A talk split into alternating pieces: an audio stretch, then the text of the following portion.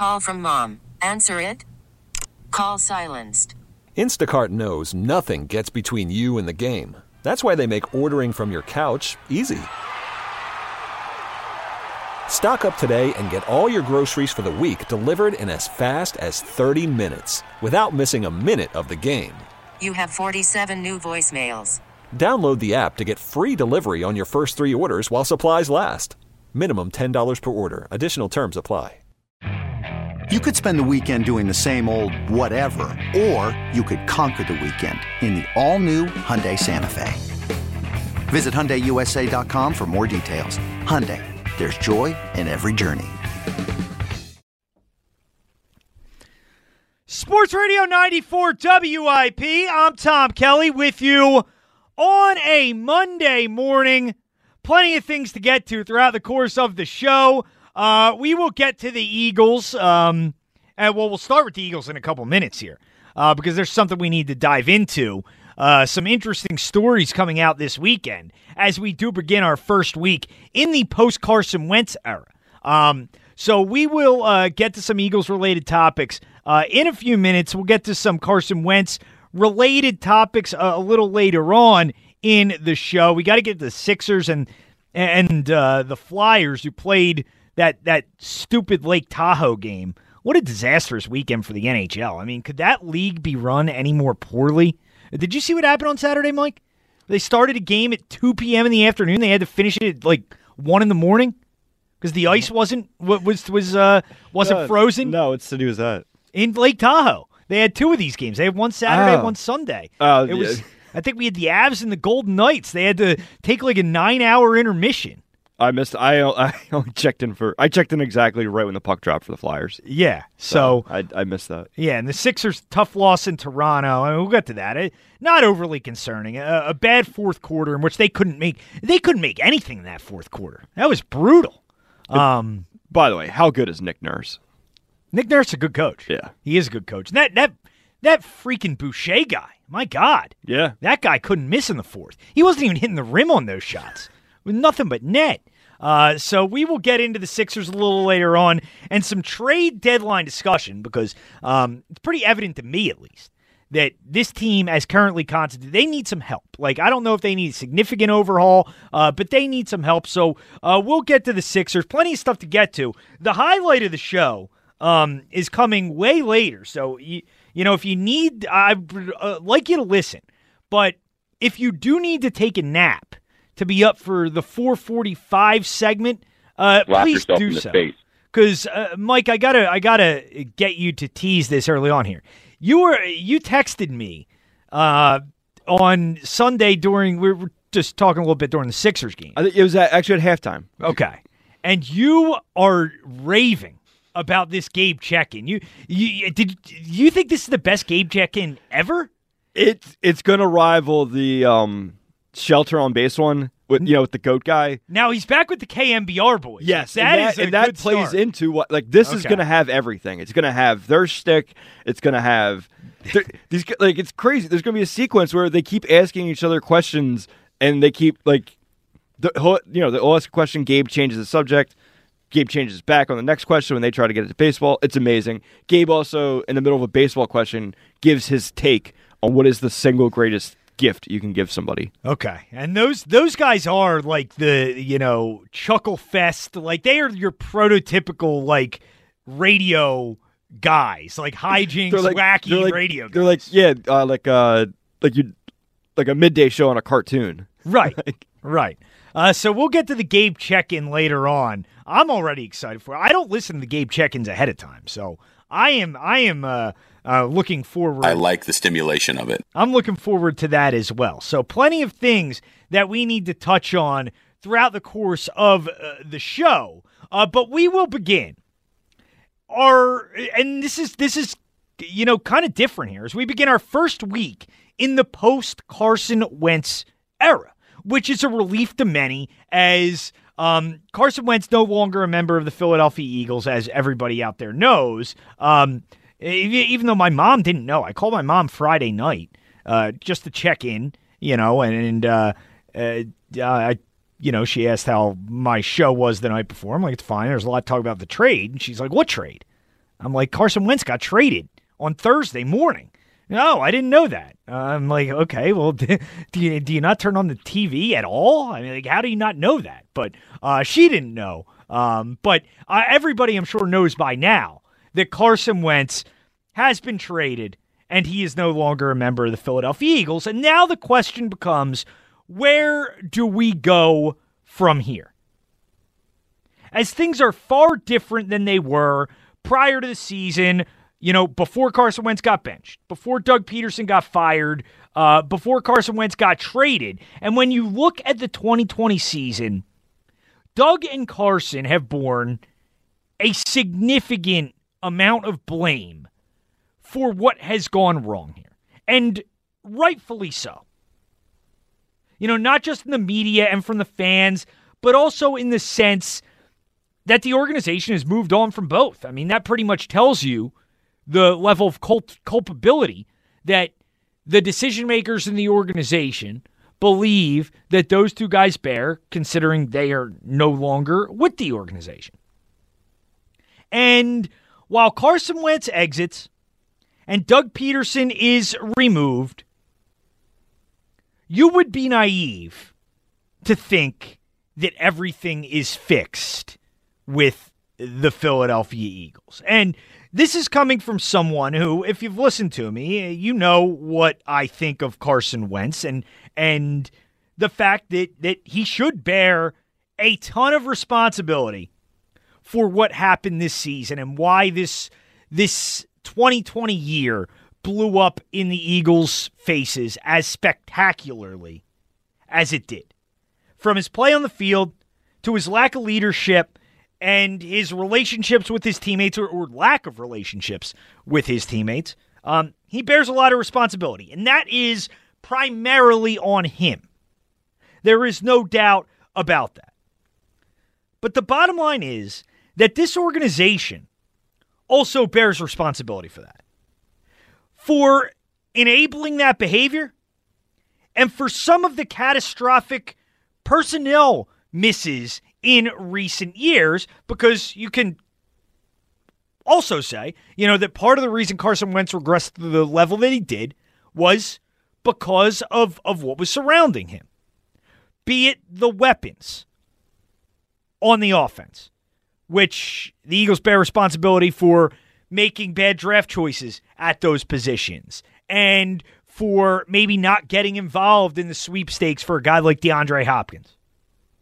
Whether it be, you know, Doug Pederson's coaching and the play calling not being great, the offensive line, even though the offensive line I think is is an issue that in some ways was out of the Eagles' control due to the massive rash of injuries that they suffered. I mean, you look at the fact that if that offensive line was even somewhat healthy, they would have had a competent unit up front. And I am not worried about the offensive line long term as most people are. I think if they come back and you get Jason Kelce back healthy, or well, Jason Kelce, hopefully he comes back. He might not. But if you get Lane Johnson back healthy, get Brandon Brooks back healthy, um, I think that's going to be a good unit next year. I'm not too worried about them moving forward. But they were not good this year, and that is clear. But when you look at the people within this organization that should bear blame for what has gone wrong. Of the major players,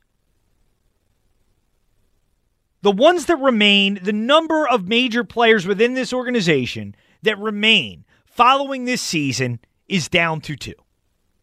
Doug Pederson and Carson Wentz are gone. And now it is Jeffrey Lurie and it is Howie Roseman as the two major decision makers within the Philadelphia Eagles organization, the two um, major characters running this organization and leading them into the future.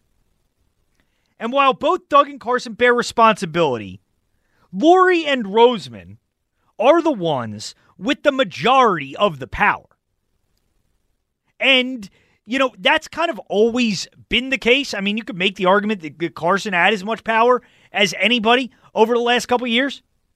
But Howie has always had a ton of power. We know that. We know Howie's influence over Jeffrey Lurie and, and the close relationship that they have forged. Jeffrey Lurie is the owner of the team. Obviously, that comes with a majority of power, and that will always be the case. And while I hope the Eagles are moving in the right direction and agree with moving on from Wentz, it's hard to be confident in the direction of the franchise considering the history over the last couple years. And you know, I think about this as stories come out this weekend, dueling stories essentially. This weekend on where the blame should lie and where uh, you know, the main issues reside. From uh, a Jeff McLane p- piece this weekend that lays out why Howie Roseman has been the one constant in the Eagles' dysfunction over the years. Brandon Lee Gowton being told by a league source that Roseman is, quote, the sole problem in Philadelphia. On the other side, you have Marcus Hayes writing a piece outlining the ways that Jeffrey Lurie is really the problem with this organization.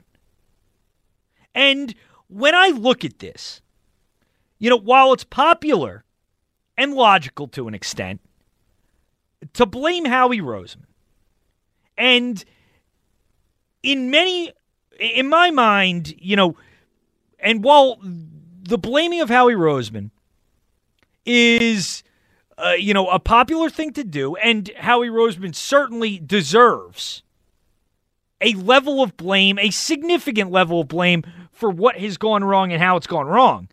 In my mind, many of these issues that have hampered the Eagles and that have held them back and that have stunted their growth over the last few years can be mainly attributable to the owner, owner Jeffrey Lurie. And if you want to get in, 215 592 9494, 215 592 9494. But when I look at those two guys, I think Jeffrey Lurie, more than anyone, became intoxicated by winning Super Bowl 52. You know, we always talk about, you know, the level of arrogance that this organization kind of had following that season. And and it's it's it's in many ways undeniable. But people will talk about Howie and and the arrogance on his end.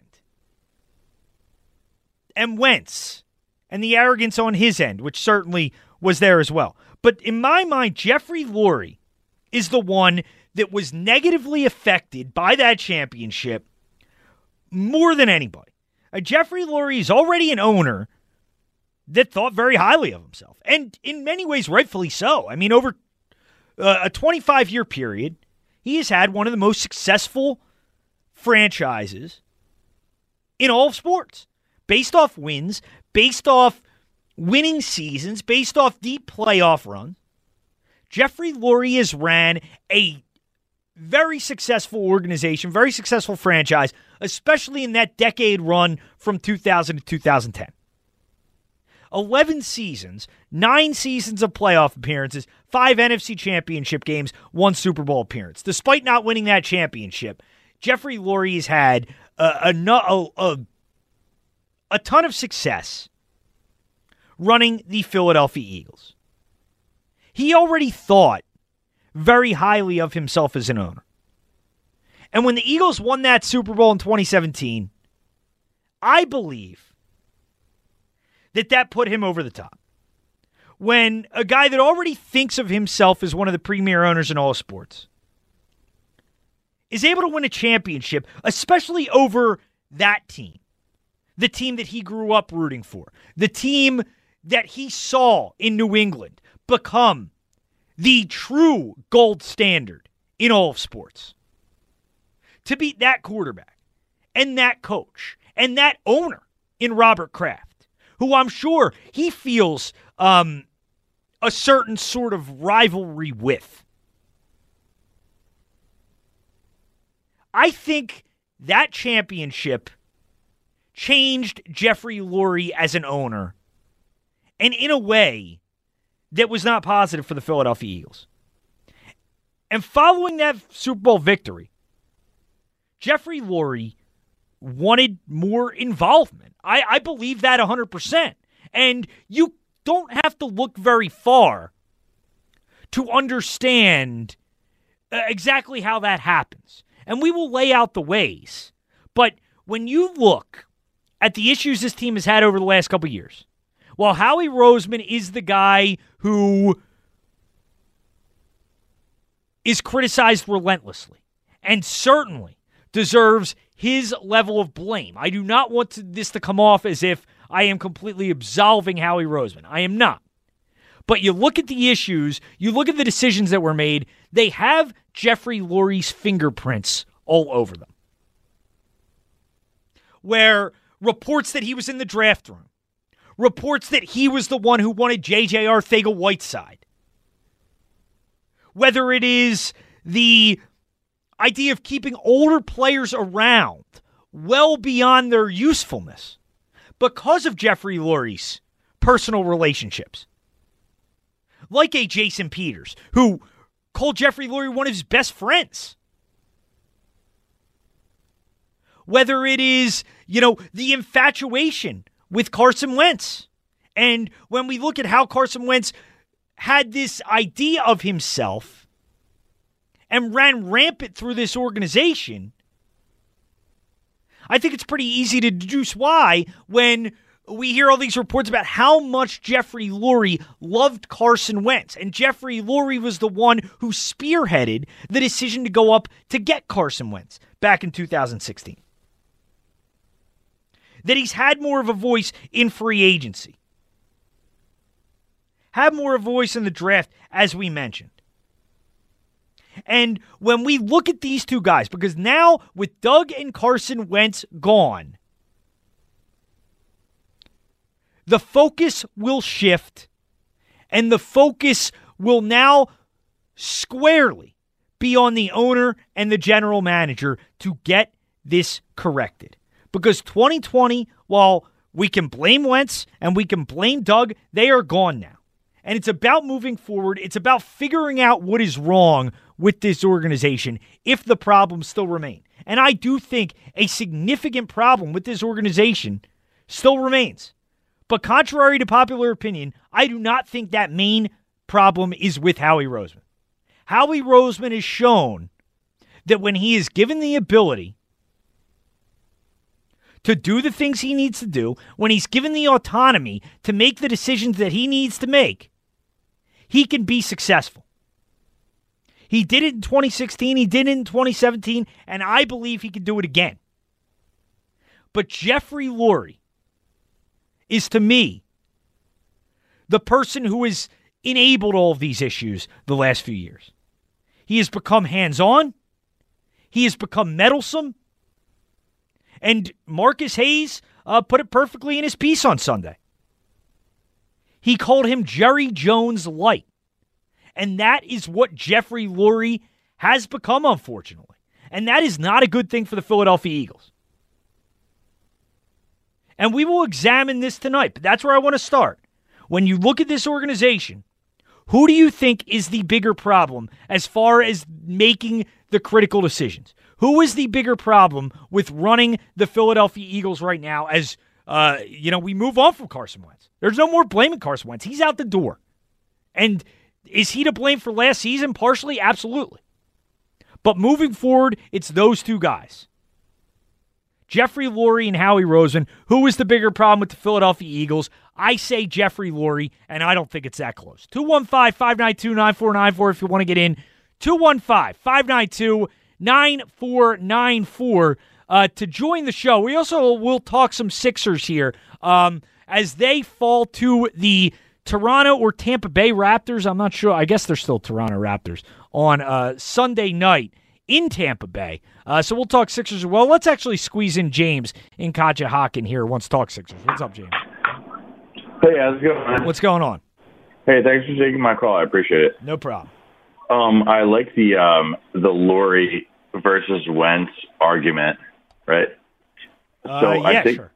yeah. So I think my whole I think my whole issue is so I read the the uh, the Inquirer, right? And their whole thing is Wentz was, you know, so was such a a, a disgusting, horrible part of the Philadelphia, you know, locker room, you know, and then and then and then you read uh, and then you hear like Mike, you know, in the afternoons, and it's like, oh, it's it's not Wentz's fault, it's it's it's Lurie's fault, or or it's Howie's fault, or so I just want to get your opinion on who you think. Also, well, I, I, have ju- a I hockey did, question didn't I? Didn't it I just? I thought I just said that, James. I don't know. Yeah, but yeah, but but but really, like who who's who is to blame here? Uh, you're- you're- you're it can't tr- be it can't be Carson Wentz's fault. You're, ju- you're. I think you're trolling me here, James. I mean, I kind of just said that for about the last ten minutes. Yeah, sorry, I, I sorry, yeah, m- my bad. I Did- I, so I guess you didn't that want to talk about the Sixers then? Yeah, I, actually, um, so I, I wanted to talk about um the Sixers Okay. because I'm a I'm, so I'm a huge Sixers fan. Uh-huh. Um, and and I think Joel Embiid might be like obviously people saying he's like second in the race for the MVP this year. Yeah. Um, and so I'm also um, I'm also a St. Joe's guy, and they won their second game tonight. And I'm thinking, like, is there ever even a possibility that anyone out, can come out of the A10 or out of the Big Five that will even play in the NBA again? Well, I got to tell you, James, this is one of the worst calls I've ever received. Appreciate it. Thank you. Oh, what were you, what were you gesturing to? Well, he's a St. Joe's guy, and DeAndre Bembry was fouling Embiid left and right. Oh, okay, okay. I didn't understand the reference there. I thought it, I didn't know if he's uh, doing a Billy Lange reference or something. I mean, I think he was trolling me with the whole Lurie thing. Yeah, that could have been. Well, I, I got a little distracted too. I just spilled my coffee in here too. So I, Oh yeah, I saw you kept looking. yeah, well, shoulder. yeah, yeah. I, I so I'm gonna have to clean this up during the break. So I got a little. So I'm sorry, James, if I was a little hard on you during your call. Uh, Well, it's weird that he like was oblivious to DeAndre Bembry was Right, Like, right. He's like the best St. Joe's player. In the I mean, I forgot about DeAndre Bembry too uh, dur- during that game. Has he? How oh, many he teams he, he played? fa- wasn't he fouling Embiid yeah, like he, every play? yeah, he he did have a lot of fouls. I mean, uh, I, I that that that's pretty much all I uh, all I have on DeAndre Bembry. Uh, was what what team was he on? How long ago did he play at St. Joe's? Uh, five six years ago, I'd say. Okay. Yeah. All right. Well, that He was on the team that uh that, that went toe to toe with Oregon. Okay. Oh, oh, right, right, right. A few years ago. Yes. Um, that and that uh that fulfills our DeAndre Bembry uh quota for tonight. Hawk talk. Yeah, yeah, Hawk, Hawk Talk. Uh, 215-592-9494 if you want to get in. 215-592-9494 if you want to join the show. But Howie Roseman or Jeffrey Lurie, who do you think is the bigger issue with the Philadelphia Eagles? Um, I think it's Lurie, and uh, I, I think it's pretty clear. Um, and we'll uh, uh, detail some of the ways in, in which I believe uh, that is the case when we return. 215-592-9494. Open line, start the show. I'm Tom Kelly, Sports Radio 94 WIP.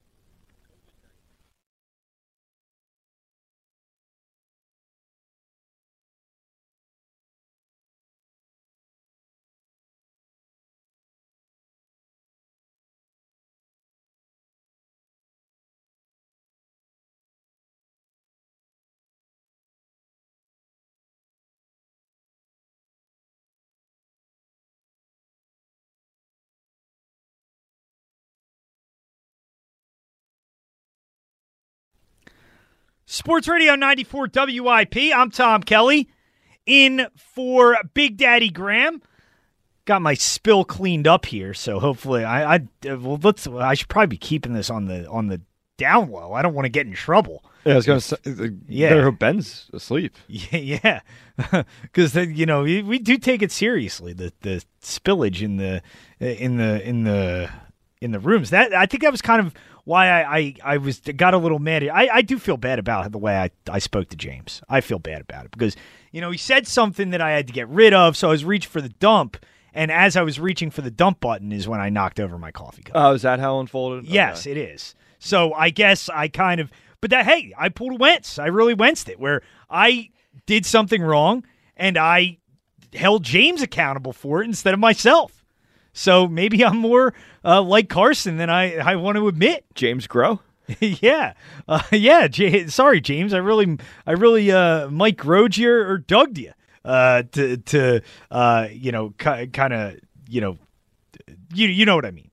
Uh, but that, that's what I did because I, I, made a mistake and I blamed somebody else. So uh, I'll explain the joke one more time for anybody who didn't get it. But if you want to get in, 215 592 9494, 215 592 9494. Uh, talking about the Eagles organization and uh, the fact that, hey, now the Carson Wentz uh, stuff is gone. Carson Wentz is not in Philadelphia anymore. And I believe Carson was, you know, a big part of the Eagles' issues they had in 2020, but the kind of mismanagement, the the roster mistakes, the the the, issues that this team have, have had building um, building the team, this goes back several years. And the two guys who were the main decision makers, they're still there. Jeffrey Lurie or Howie Roseman. And this weekend, reports come out, stories come out um, on both of them. And why, basically, dueling stories on why Howie's the problem and why Jeffrey's the problem. Um, and while they both bear responsibility, certainly, I think that Jeffrey Lurie is the bigger issue with the with the Eagles organization. And a lot of it has to do with how involved he has gotten. And this is something that I think has specifically increased in the last few years. And I think so much of it is a byproduct of 2017 and Super Bowl 52. And that inflating Jeffrey Lurie's ego to a point that is unhealthy, where you don't want an owner to be hyper involved. You don't want an owner who's going to have his hands on everything. It's not it's not the way you want to build an organization. It's not the way you want to make your decisions. You want the owner to be somebody who hires people he trusts, hires people who are capable, and allows them to do the job that they are hired to do. And I don't think Jeffrey Lurie's been doing that uh, nearly as much over the last few years. Um, and I think a lot of it is the success went to his head. And not just winning a Super Bowl, but beating the Patriots. Because if you know anything about Jeffrey Lurie, I mean, he's from Boston, grew up a Patriots fan. He, in so many ways, I feel like has a, a an envy and a jealousy of what Robert Kraft has has built in um in Boston. And I think when he beat the New England Patriots, when his organization was able to pull off that mass- massive off- uh, upset, I think it made Jeffrey Lurie truly feel like, you know, it was almost like he was knighted as being a football guy. And Jeffrey Lurie, all you got to do is hear him, hear him speak to know. You know, we're football guys on this show. And, you know, football guy can spot another football guy. Jeffrey Lurie is, is no football guy. Howie, I, I think Howie's more of a football guy than he gets credit for. So uh, Jeffrey Lurie, in my mind, is the one that is the issue with the Eagles right now, not Howie Roseman. 215-592-9494. Let's get it started with Patrick in Montana. What's up, Patrick? Thanks for joining us. Oh, TK, just just uh, loving the show tonight from the Inquirer guys to you, and I, I love your passion. I'm ready. I, I, I want to go out my kitchen and break something right now. so you know, spill, spill something, and, and I'm right with you. And your clarity on on Jeffrey Lurie, I, I think dead on, and, and I just really appreciate your intensity and, and coming on. And uh, uh, I've really enjoyed you here. You know, it's a two-hour difference here in Montana, and, and every evening uh, I, I've really begun to like. I'm about a 30-year listener out of out of Elkton, Maryland, but I live out here uh, northern Montana now. But uh, I, I think you did right. Well, thanks, Patrick. I appreciate that. You're from about when you know, because it's yeah. kind of it's country out here, uh, being the Dakotas and stuff. But uh, I, I think everybody the, the clarity tonight. It, it's just been, uh, uh, you know, and I always say well, gosh, you know, but gosh, when are they going to start stop talking about Wentz? And I think tonight it cleared everything up from from the reporters early on about him and you with Jeffrey Lurie. I think you're dead on, and I just really appreciate you, your entertainment. I, I begin to really love you. I've, I've six, ten, thirty years, and, and I'm going to go break something, spill something tonight. Well, thank you, Patrick. Your calls. I'm right with your passion. I love that you talk about your mother, and I and I really, I really love you. Thanks, Patrick. I appreciate it, man. All right, take it easy. I appreciate the call. Thank you. Uh, the, the checks in the mail. That's the that's the joke uh, that every sports radio host has got to make when somebody comes uh, calls in and uh, and uh, praise them like that. But we appreciate Patrick listening uh, from Montana. Yeah, that is Carson's Carson's neck of the woods out there. I should have man, I should have asked um, Patrick, uh, you know how they feel about Carson out there. Montana and North Dakota are they are they right next to each other? I don't I I, I don't know. I, I I just kind of look at North Dakota, South Dakota, Montana, like they're all just one big like province. I feel like. Uh, Yeah, I mean they are adjacent. Yes. Okay. All right. Well, I you know I I, I haven't I haven't studied my my uh, map of the United States uh, very much recently, but I just I just get the sense you know everybody in in that neck of the woods is, is kind of similar. You know what I mean? That- That's Okay. kind of, kind of Um, all I got there. I'm not going to generalize people. I don't do that. Well, well, well, well, well. I mean, as as far you know, they're, kidding. they're all hunters, Yeah. and you know, they like shooting ducks, and uh, you know, they're all Carson Wentz fans, but So not Patrick apparently. Somebody sent me a great. Uh, I forget it was Instagram or, or whatever it was, but uh, Jalen Hurts was you know is out working out or whatever. Somebody quote tweeted it. I guess it was Twitter and said uh, Jalen or uh, Carson Wentz is out killing ducks somewhere. Yeah, yeah, I saw that too. Um, and I, just another funny tweet that I saw. Um, ESP Eliot Shorr-Parks, our uh, Eagles insider here at WIP, uh, he had posted a uh, a story, seven ways to fix the Eagles, and it was pretty funny. Reuben Frank quote tweeted it and said, "One sign, Jor- re-sign Jordan Matthews. What are the other six? so I thought that was pretty funny because That's good. ESP is the big uh, is the big J Mac guy. 215-592-9494. Let's go to Harold in Seattle. What's up, Harold? Hey, how's it going? What's going on, man? Hey, that guy from Montana, tell tell him tell him hi to his sheep. Okay, Tell him what? Say hi to his sheep. Okay. his sheep. Okay, Uh, to, to who? Is that somebody you know out there? no, his sheep. Sheep. Oh, he's sheep. Oh, oh, okay. Yeah. I, I, I, so I, I'm sorry. I, I was having trouble That's hearing what okay. you're saying. It's Okay. late. It's okay. The uh, main okay, getting with the Eagles, the main problem is people getting hurt, and this runs this runs through the whole NFL. And I I predict if they don't do something about it, there's going to come a time pre Super Bowl week where the starting quarterbacks on both teams are hurt, one great running back and one wide receiver. They need to do something about these injuries. Well, I mean, it's football, Harold. I mean, guys are going to get guys are going to get hurt. Yeah, but You people know? then used to get. I mean, the Eagles get hurt just by walking on the field. Everybody was hurt last year. Yeah, no, they did have a lot of injuries, but I don't know. And, and the Eagles, uh, I, do agree with you on the Eagles, where they got to figure out what's going on, why so many guys are getting injured at this kind of a rate. But in general, you know, I, I don't know what the NFL can do to stop guys from getting getting injured. I mean, they could do yoga. If, if each team did yoga from a professional yoga instructor three times a week, their their injuries would drop fifty percent. You know, you sound like Howard. something. You sound like Chip Kelly. You, you, are Oh, you friends oh, with Chip? Hey, look, hey, I hate Chip Kelly. Oh, well, this sounds like a, a Chip take. Chip, I think, was Hey, big I into hate, the yoga. I hate Chip. To me, he's a he's a potato chip. Okay. All right. Well, and I well, will go and ahead. I will listen to your show. Okay. Okay, thank you, Harold. Appreciate it. We haven't heard from Harold in a while. Harold was a frequent caller during the pandemic. It was nice to hear from hear from him uh, checking back in there. But you know, when you look at this organization, um, there is no denying that Jeffrey Lurie's gotten more involved over the last couple of years. And you, you know, I went back and I listened to some of the sound from his Zoom conference, and this was the day that he fired Doug Pederson. And you know, and I know it is so. It's gotten like, it's gotten like so in my mind popular, and in so many people's minds obvious to just blame Howie that it's almost like it can't just be all Howie. Like, and especially when you see Howie's history and how it's conflicted with some of the things the Eagles have done over the last couple years.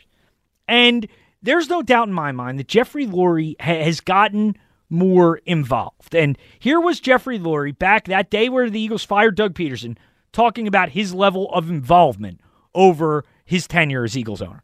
I would say my involvement's been the same for about 25 years.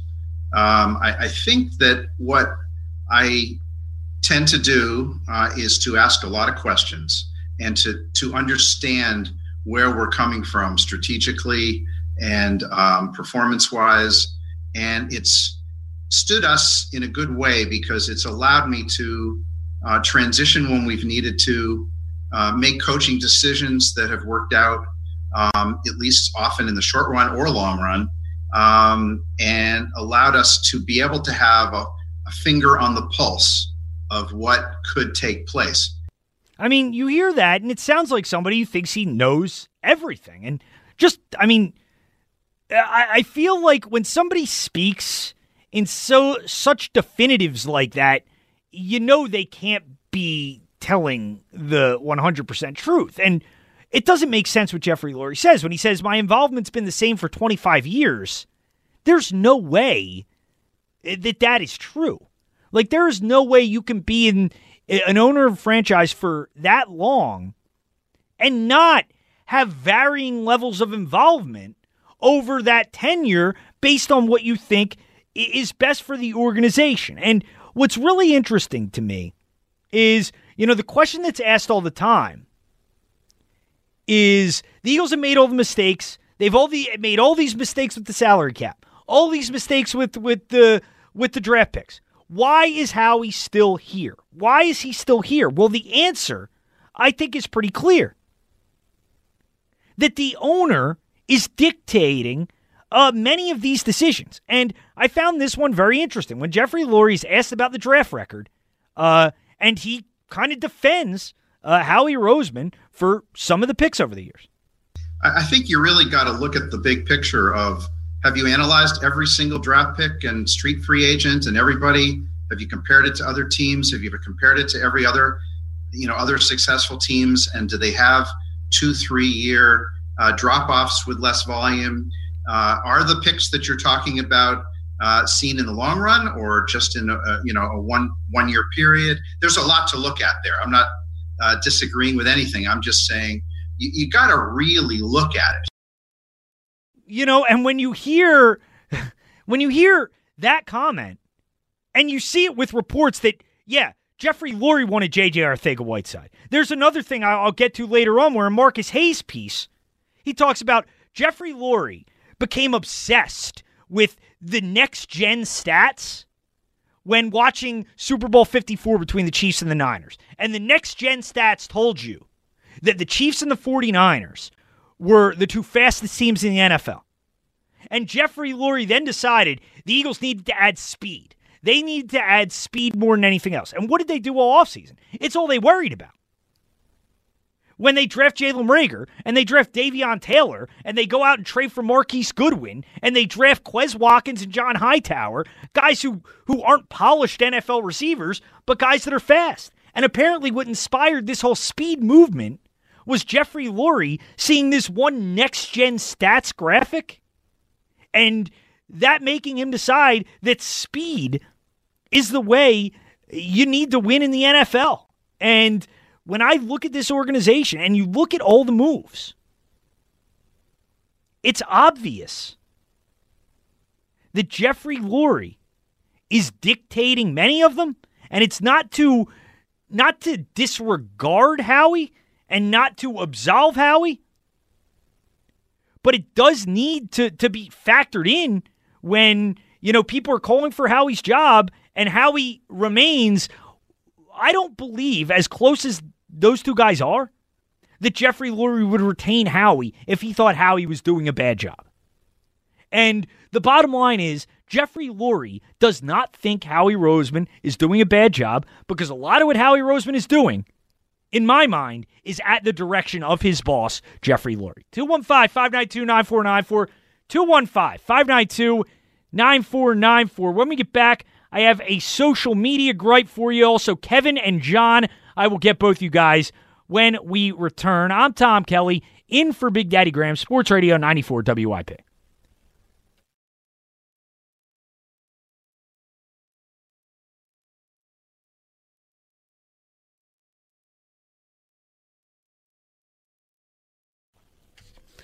Sports Radio 94 WIP. I'm Tom Kelly in for Big Daddy Graham. If you want to get in, 215 592 9494 is how you join the show. Um, as we are discussing uh, where the blame should lie with the Philadelphia Eagles between Howie Roseman and Jeffrey Lurie. They're the only two left. I mean, at this point, uh, this organization has been purged of all the major figures except them, whether it's Carson Wentz, Doug Pederson, Jim Schwartz, who, you know, apparently had a lot of say on what the Eagles did on the defensive side of the ball. They are all gone now. And the focus will squarely, uh, you know, lie on Jeffrey Lurie and Howie Roseman. And uh, naturally, people bash Howie a lot. He's general manager. Um, he's the guy who, who's held accountable for these decisions, and he should be. But when you look deeper, you really got to understand the role that Jeffrey Lurie plays in all of this. And Jeffrey Lurie, for a long time, was a very good owner. You know, he had made very few mistakes over the course of his first, what, 25 years here? Probably the biggest one was in 2014 when he took Howie out of power and gave Chip Kelly the reins to his organization. Thankfully, he learned from that very quickly. But after 2017, I think Jeffrey Lurie got way too big a head as to what he was capable of. And it has been um, an issue ever since. And in the three o'clock hour, we, we will look more into this. Um, and uh, uh, one thing that is extremely striking is we have somebody, sound from somebody who, one thing we know about this guy is he is not a Howie Roseman fan. He and Howie are not sending each other Christmas cards, okay? And even this guy's defending Howie. Uh, so we'll get to that in the next segment. But I do want to give you my social media gripe uh, real quick. And this, uh, I am sad to report that we have another challenge making the rounds on Twitter. Now, Mike, you're not on social media, so or you're not I'm on some. Twitter. Well, you okay? Well, you're not on Twitter. You're on Instagram, right? Yes. Okay. Um, I am on Instagram, but I've never posted on Instagram. I am just Why are you lurking there? in the shadows. Okay. I don't know. I just I I my I think my wife wanted to make me to make an account so she could tag me in something, and I I mean I don't really use it. Okay. Um, Next time I'm on, I'll look for you. Okay. Uh, I I believe I am the same handle, Tommy Kelly forty four. Tommy Midnight 44. You're right. But we have a new challenge, and it's funny because it's the same people are the ones that I catch in these challenges. It's like some people live for the social media challenge. I feel like it is like the highlight of of their of their month or their week when they can see a social media challenge they can they can um they can chime in on. But it's it's a side by side thing where people will post two pictures and one will be like the face and then the personality. I don't get it. And then the face will be of them, you know, a picture of them. And then the personality will be of, you know, somebody else, like a celebrity or something, and whatever they're doing. Like one was like um, the face, and it was just somebody smiling. And then the personality, it was like uh, somebody, like a woman drinking wine or something like that. Are you Huh. seeing? Are you seeing any of these? Yeah. Uh yeah, someone did the face and it's like, you know, a normal face and it's the personality is a tiger. Yeah, and yeah, exactly. So utterly pointless, uh, completely stupid, and I'm sure I'll be looking at these for the next week or so. You know, the face and the personality. So that's our new social media group we're dealing with. What would you post for your personality? what I post for my personality? I don't know. That's a good question. Um, yeah, I'm not sure. Well, according to Al, I'd have to post a, like an old man or something. I know what you should post. What? A picture of Buddy Ryan. A picture of Buddy Ryan? No, that is the last thing I. would What do I remind you of? Bud- Do I give you Buddy That's Ryan the vibes? personality though. Yeah, and that's that's another one. Is I am seeing so much uh, with stop with the vibes. Everybody with with you know I'll I'll, I'll see like I'm just here for the vibes. and I'll say a, a, a very uh, frequent um, violator of the vibes is the Sixers organizationally, like their social media account will show like a a, a video of like the, the guy sh- during shoot around before a game, and it'll be like no no drama, just vibes, and that that's something that bothers me.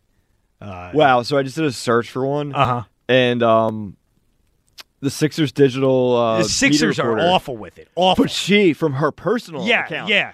Good morning to Sixers fans and Sixers fans only. Also, good morning to people who are in need of good vibes. Oh, this person is is uh, become a gold mine for gripes. So, uh, you know, we don't mention any names here because we don't want to. Yeah, it's not personal. Right, it's not personal. It's just it, we're we're just we're just vibing here on the show and just getting uh getting gripes, and that's that's what we do is we we get our gripes and we we uh, air our grievances. It just hits different. It, oh, shut up. Uh, 215 592 9494 if you want to get in. Let's go to John in Allentown. What's up, John? PK, What's going on, man? did you get picked on when you were in school? Uh, I mean, a little bit. I think everybody gets picked on a, a time or two, right? I never got picked on in school, but Oh, no? no. Um, I, I'm trying to figure out what your problem is with Buddy Ryan, man. Like, Buddy Ryan was a joke, John. I mean, what, what do I need this? Buddy, what, what the hell did Buddy Ryan ever win? What did he ever win? what did he win? What did he ever do in this town? What, I mean, he had a winning record with the Eagles, dude. He had a I winning. mean, he had one of the best defenses ever in NFL history. yeah, and he won no the playoff. He it- it- also, they were so good. He won. Did something that's, he also did something that's very important to every Eagles fan that I know. I'm 52 years old. He beat the Cowboys. Oh, John, stop! Stop with this phony. Look, Cowboy you need stuff. to calm down, man. You need, No, no, need- no, John. I mean, I, know, I know what it is, man. He's kind of, kind of like a bully type guy, and you got picked on in high school, but it's okay. John, he's a bull, he's a bully. He never won a playoff game. Like, what is? I I, I want to examine this for a second, Listen, John. John, no, he might no. not have won a playoff game, but it's okay. It's okay. It's Yeah, well, well, what about the fact that so he beat the Cowboys so many times? How about they won? Do you think the Cowboys are that upset that Buddy stopped them on fourth and one, or I don't even know if he's a coach then. The, the fact that they were winning Super Bowls, do you think They they seemed to give, be give a damn? upset when he smoked their punter and their their place kicker. Oh yeah, what a tough they? guy. F- 55, 55 and one as a head coach. Mediocrity. Let's let's get let's get let's get past that. Okay, He brought I, it up. I understand. Let's get past that. Okay, you had questions about Carson Wentz, and you had questions about North Dakota and Montana. Okay, my son works for Verizon out in uh, North Dakota. Um, you know they he lives 45 minutes from the Montana border. That's where he goes to shop because same as Delaware, tax free shopping. So just to give you an idea of how close Montana is to North Dakota. Okay, Okay. they're right there. Boom, boom, boom. And my son met a, a fellow that worked for Carson Wentz. I'm not going to say what he did for him, but their their opinion of Carson Wentz out there is uh, very, very, very, very high. Like he walks he walks on water in North Dakota. He can he can call his shots everywhere. Not surprising. Yeah, so that's what they think of him. I, like I thought maybe you know he'd be one of them guys where like oh he's a uppity up guy, but he does a lot of uh, charitable work in North Dakota, and they they they absolutely love the guy. I mean, I'm not a fan of the guy at all. I think he's known known that for a while now, but they love him. So Yeah, well, John, it's not surprising that he's Yeah. treated that way because, you know, that's how he expected to be treated when he was here. So that doesn't surprise me at all. Yep. So that's the information. Right. And TK, please try and get over not not liking Buddy Ryan so much. It'll make you feel better, buddy. I got you, John. I appreciate it. Not going to happen, man. I mean, I like John. I'm a little disappointed. I thought John was a man of sophistication, and you know, I mean, what, what, Mike? What is it like? And I understand when people you weren't alive during that uh, those eras, and maybe I'll be telling my kid, you know, of the Doug Pederson, Nick Foles, and he'll be he'll be giving me the ah when I tell him about Doug and Nick. You know, maybe maybe his guy will be Nick Sirianni. I don't know, but um, It's just a, such a weird thing to think of, like being a Nick Sirianni guy. yeah, well, who knows? Maybe Nick Sirianni will be a great coach. Maybe he's the next Belichick for all we know. Um, the next Frank Reich. Maybe you'll have one Yeah. playoff win in the next three years. What a resume Frank Reich is has built up there in Indy. Um, but and I brought we we were talking about this a little when I was on last night. How awkward is that uh, first meeting going to be in Indy, Indy between Carson Wentz and Mike Groh? Oh, How boy. awkward's that Forgot going to about be? that. Yeah. Where you know it's like uh, kind of got you fired, but uh, it's nice to see you. Um, but uh, what is it with these buddy people? Like what? What can they not get over? I felt like John was just putting on an act there. Well, I just, he well, wanted to mess with you. He surprised me because when he asked if I was picked on, I thought he was going to spin that as like that's why I defend Howie. Is that oh, you know interesting. Yeah, Howie was Howie's getting yeah. Howie's this geek who was shoved in lockers or whatever. I thought that's where he was going. I didn't think he was going to come with the, with the buddy stuff, but I mean, Buddy's such a fake bully. Like, all right, yeah, we're gonna we're we're you know we're gonna hurt your guys or whatever the hell Buddy did, and then he goes out and he goes 55, 55 and one, real impressive uh, record resume. Uh, so I don't get I, I don't get the Buddy stuff. I know it's something we do a lot here, but it's just it's just crazy to me.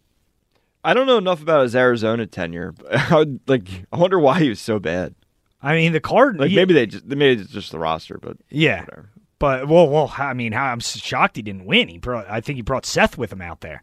So you know, I, I'm, you know, S- S- uh, Seth, you know, uh, still waiting on that D coordinator job. Um, but yeah, Whoa. well, I'm just saying. I mean, he thinks he could do such a better job than Schwartz. You know, you think he'd, he'd get a crack by now, um, but apparently not. But uh, the most overrated tenure uh, of any coach in any sport in the history of this city. Buddy Ryan. Fraud, disaster, embarrassment to this city. Um, and I don't want to hear anybody ever put him in the same sentence as Andy Reid. It is uh, disrespectful to Andy. It, it is wrong.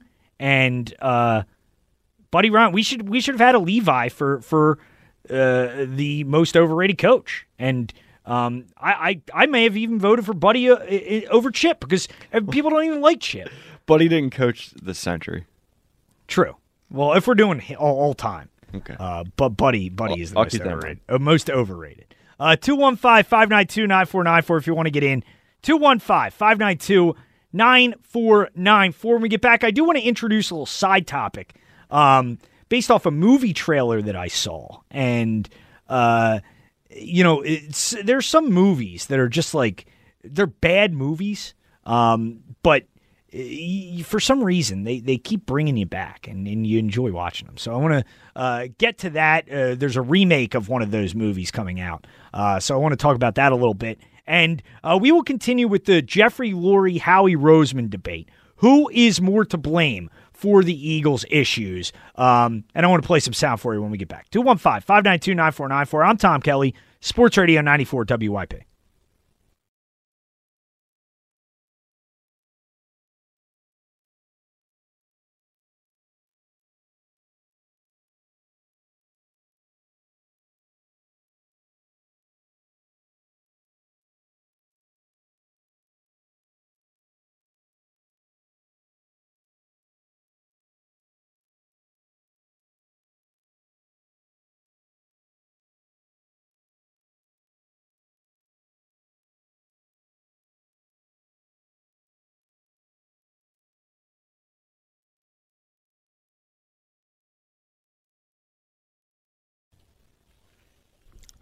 Sports Radio 94 WIP. I'm Tom Kelly in for Big Daddy Graham on a Monday morning. Open lines if you want to get in. We'll get you right up. 215 592 9494 is how you join the show. 215 592 9494. Um, if you want to join and talk about the Sixers, you're welcome to as well. We'll get to the Sixers a little bit this hour. As they lose to Toronto on Sunday night, whether it's in Toronto, whether it's in Tampa Bay, the Sixers just can't beat the Raptors on the road. And uh, I, I don't know what it is, but their offense in those games uh, is always just a disaster. And in the fourth quarter of this one, I mean, it was it was hard to watch. I mean, it, it wasn't a loss that really, I think, worries you that much because Sixers were getting good shots. I mean, they got some good looks in that fourth quarter. Uh, they just weren't making anything. Um, so we will talk more about that and what the Sixers need to do uh, moving forward here because uh, you know you you look at what they did, you look at how Brooklyn is playing, and Brooklyn is is getting better. uh, they are going to be a major factor here. And in my mind, they're they're the one team in the East that really scares me. Uh, Brooklyn and, and probably Milwaukee. I mean, Boston is an absolute disaster, and they blow a 24 point lead to the Pelicans on Sunday afternoon and lose that game. They don't look right at all. Um, so you know, I look at Milwaukee, I look at Brooklyn, uh, Toronto. They don't really concern me. I mean, the Sixers lose this one, they get another shot at them on Tuesday night. But um, uh, if the Sixers played that team in a series, I think they'd win it, and I think they'd win it rather easily. So uh, we will uh, get more into the Sixers this hour as well, and we will get back to our Eagles discussion in a second here. Um, but I wanted to to uh, throw out a little side topic real quick um, because you know we talk movies sometime on this show, not as much like I, I feel like of the overnight hosts John Johnson is the the TV movie guy. You know, I'm I I, I dabble. I was a big Game of Thrones guy, but John John Johnson um, is, really on it with all the TV and and and movie stuff. Um, but I saw a trailer uh, this th- this week for a movie that it looks like it it like it, it was one of the the coolest trailers I've seen. And it's one of those where you know the movie is probably going to be bad, but you want to watch it because it it brings back like a, a nostalgia type type thing. And it brings me back to a movie that I used to love. Uh, that was a bad movie. Like, and if I watched it now, I'd probably think, "Wow, this is pretty bad." But at the time, I really enjoyed as uh, they are making a new uh, adaptation of Mortal Kombat, and watching the trailer, it's just it's it's gruesome. It's just all these crazy, you know, kills uh, each different way, and it's like you know, if anybody watched the previous Mortal Kombat or played the video game, you know, you know all about all, all about what I'm referring to. But uh, it, it's one of those movies that it looks like I can tell the movie is going to be awful, uh, but I'm going to watch it uh, because it, it kind of brings me back to the original Mortal Kombat, and I used to like that movie uh, when I was younger. So um, if you want to get on that, like um, a movie in which you, you see the trailer and you know it's probably not going to be a good movie, uh, but you want to see it anyway. Uh, that that I wanted to throw that out there as well off the Mortal Kombat trailer uh, that I saw the other day. Is they're remaking that movie once again? 215 592 9494 if you want to get in. 215 592 9494. But uh, talking about the Eagles tonight and the fact that Doug Pederson, Howie, or Doug Pederson, Carson Wentz, they are both gone from the organization. And the two main figures that remain are the ones that the focus is going to fall on now. For as much blame was laid at both those guys' feet by, you know, media, by the fans, uh, and ultimately by the organization. Doug and Carson were the two guys that were held uh, accountable. Doug more than anybody because Doug got fired. You know, Doug doesn't have a job right now. Carson Wentz, um, you know, due partially due to his wanting to no longer be in Philadelphia, but also the Eagles realizing that the Carson Wentz tenure in Philadelphia was no longer something that was tenable. Carson Wentz is gone as well. And now, when you look at the future of this organization, you are going to look at Howie Roseman and Jeffrey Lurie in terms of the decision making and who is truly accountable for those decisions. And I understand that blaming Howie at every turn is a very popular thing. And I feel like it's something people have just kind of defaulted to at this point. But you got to look deeper into these decisions.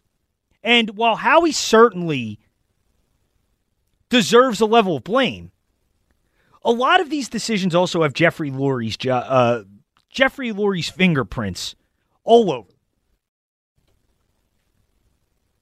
And when you look at Howie, I believe he is largely doing what he is told. And you got to look at it from his perspective in a way.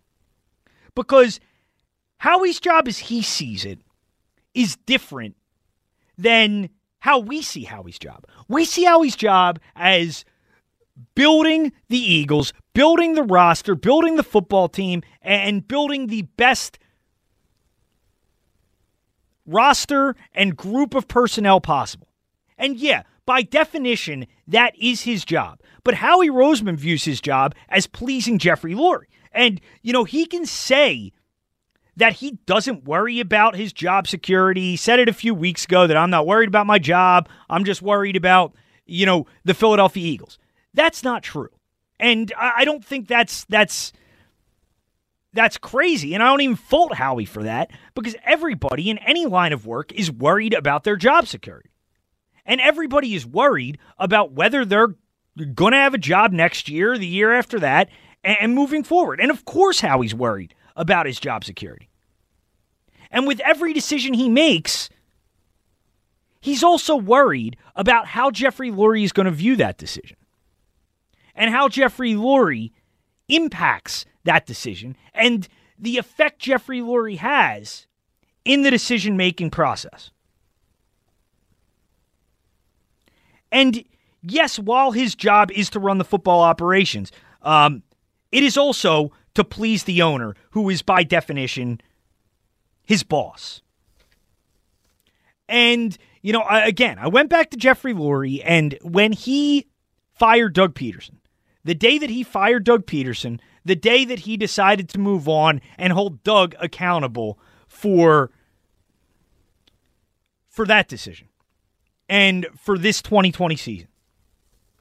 And here is Jeffrey Lurie on uh, and when uh, when you look at the decision making process and the areas where the Eagles have gone wrong, in many in many ways, a lot of it has been keeping around older players. And when you look at that aspect of it specifically, I think you can look at Jeffrey Lurie as the driving force behind those decisions. Here's Jeffrey Lurie uh, talking about those decisions to keep older players around the last couple years. I think where we're at is we made a lot of decisions to try to accomplish bringing the first Lombardi trophy to Philadelphia. And that started in 2016, but it continued into 2017. And certainly afterwards, um, if there were significant, I would say, strategic mistakes, they were made in the name of trying to hold the band together, kind of bring back the band together.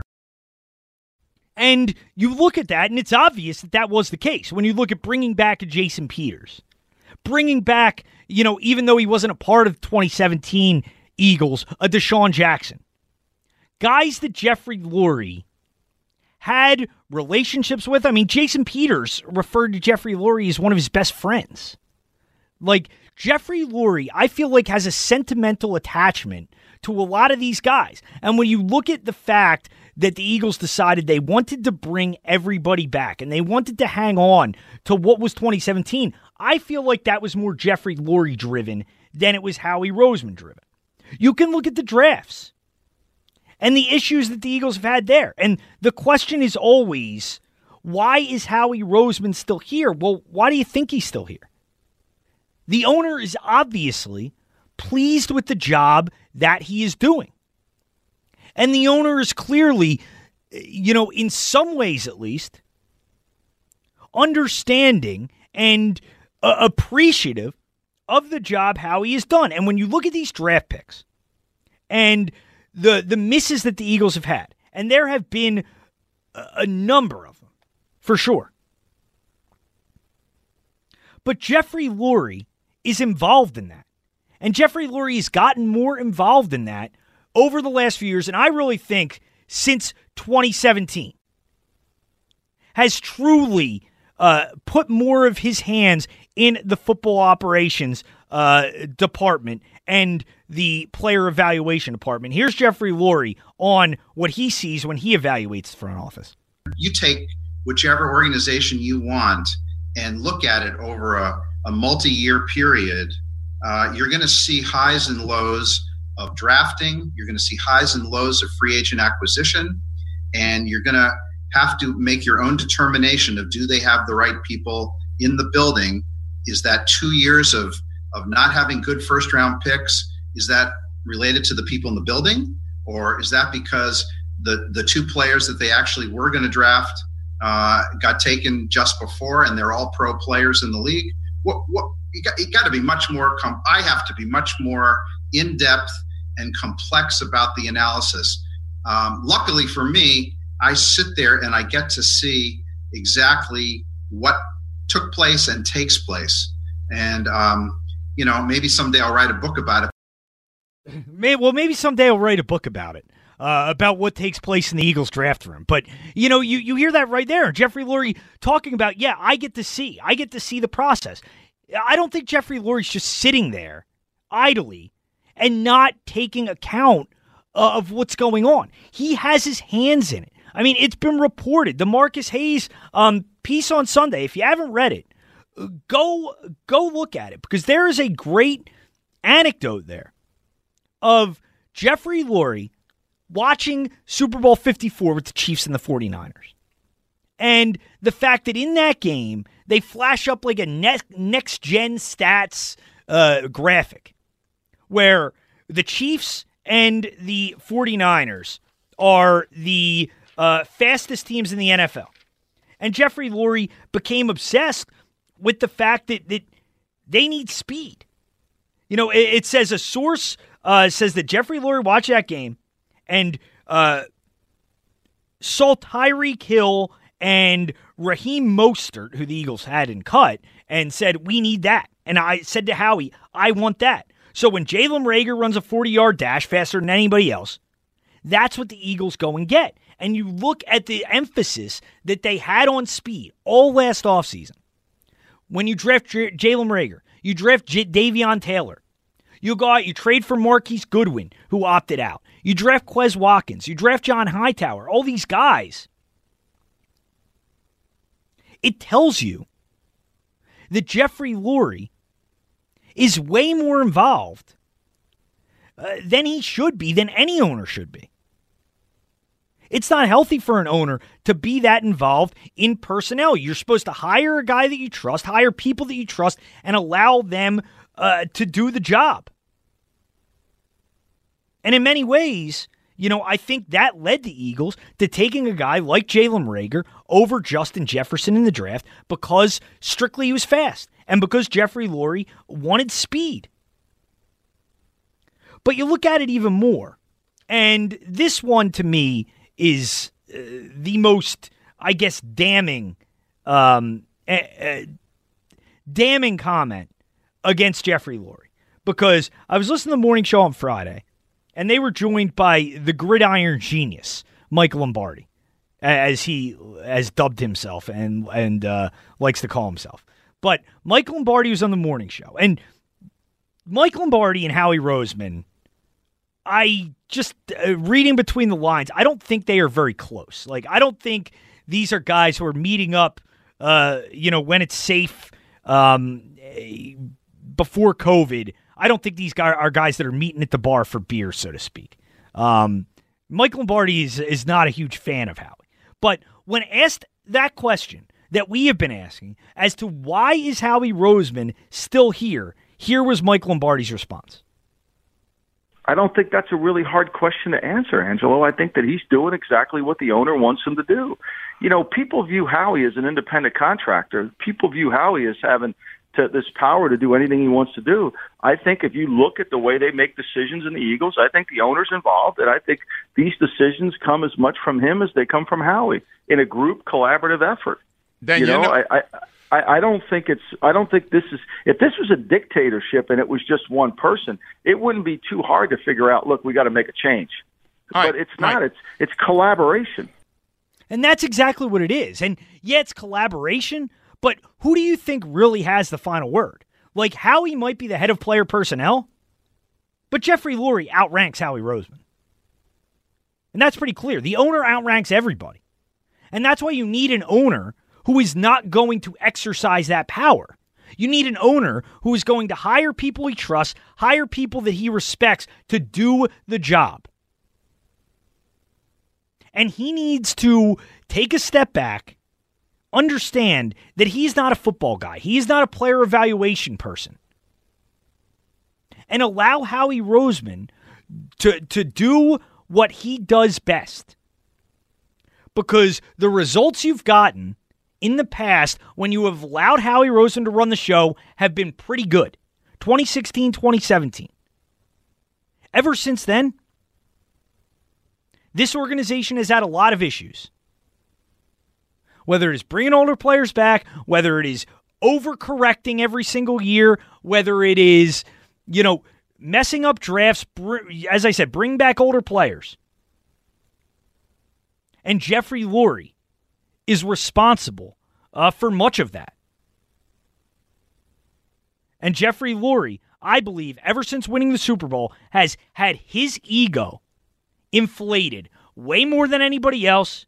He has his hands in everything, and he, in my mind, is the primary reason why the Philadelphia Eagles have suffered in their decision making and in their team building over the last few years. 215 592 9494 if you want to get in. 215 592 9494. Open lines right now uh, here in the 3 o'clock hour. So you are welcome to join the show if you want to get in on the Eagles conversation, talking about Jeffrey Lurie and Howie Roseman as stories coming out this weekend. Marcus Hayes, Jeff McLane, each pinpointing um, one pinpointing Lurie, one pinpointing Howie as the main issue that remains with the Eagles. I believe it's Lurie, um, but would love to get your take. 215 592 9494. When we get back, we will talk a little bit about the Sixers as they fall to Toronto on Sunday night and what they should do with the trade deadline approaching. And also, um, want to compare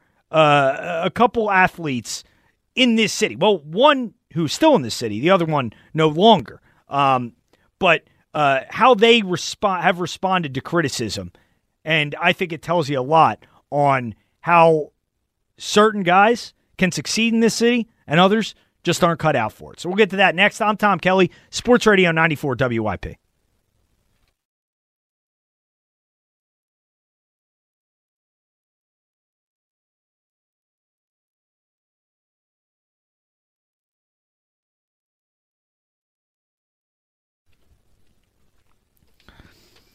Sports Radio 94 WIP. I'm Tom Kelly in for Big Daddy Graham. Open lines if you want to get in 215 592 9494 is how you join the show.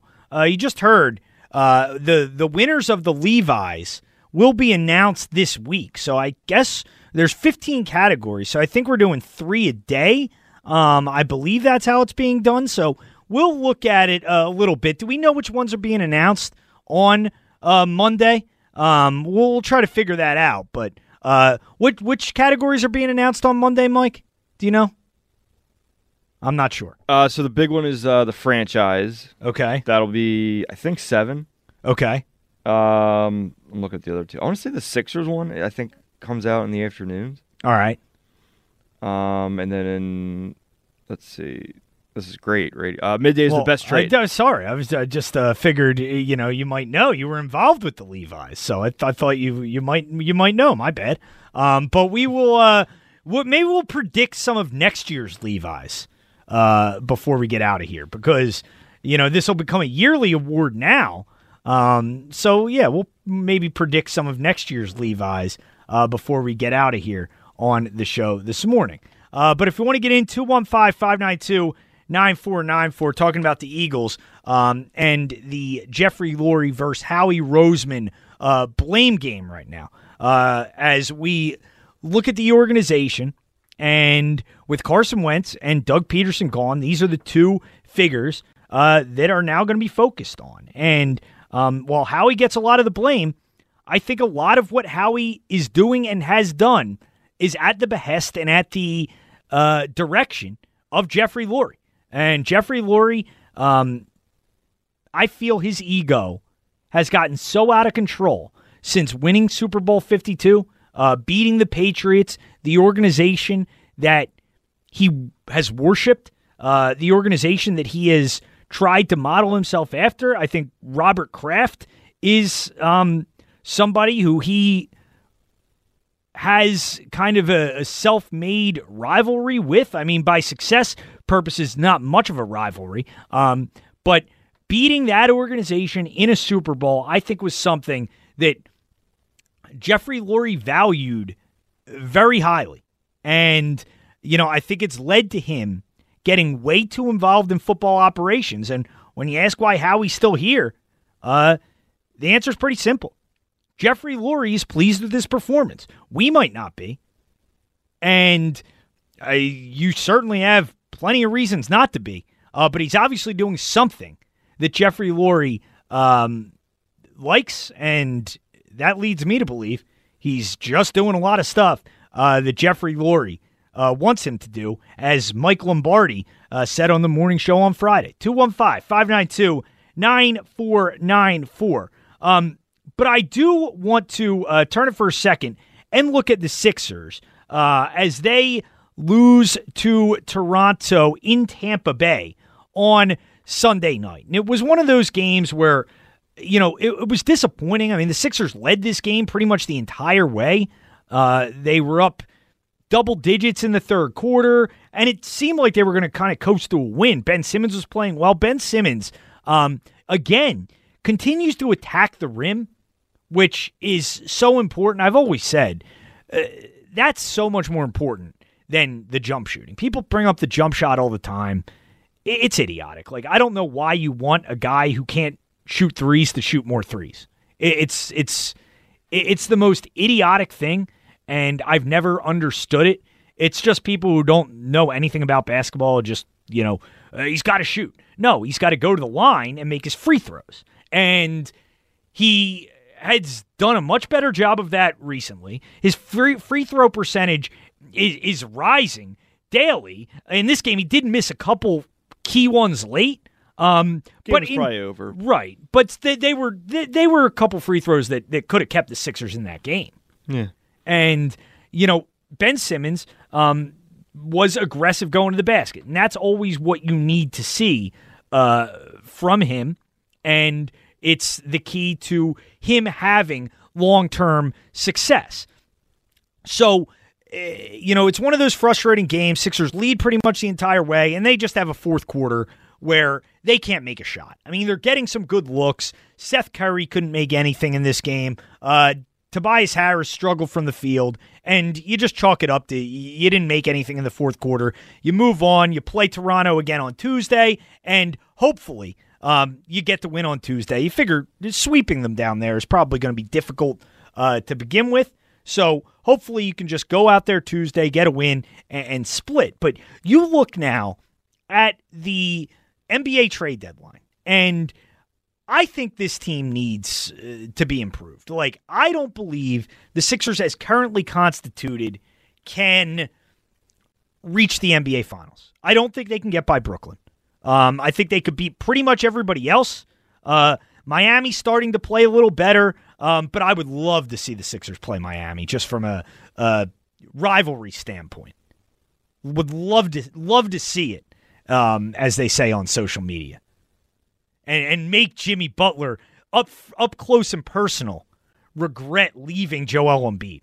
Do you think there's any Mike? Do you think there's any regrets on Jimmy's part now with seeing Embiid have the kind of season that he's having, and, and to think that that if he's really uh, all about winning as he says he is, that he left you know potentially the best player in the NBA for the next three to five years.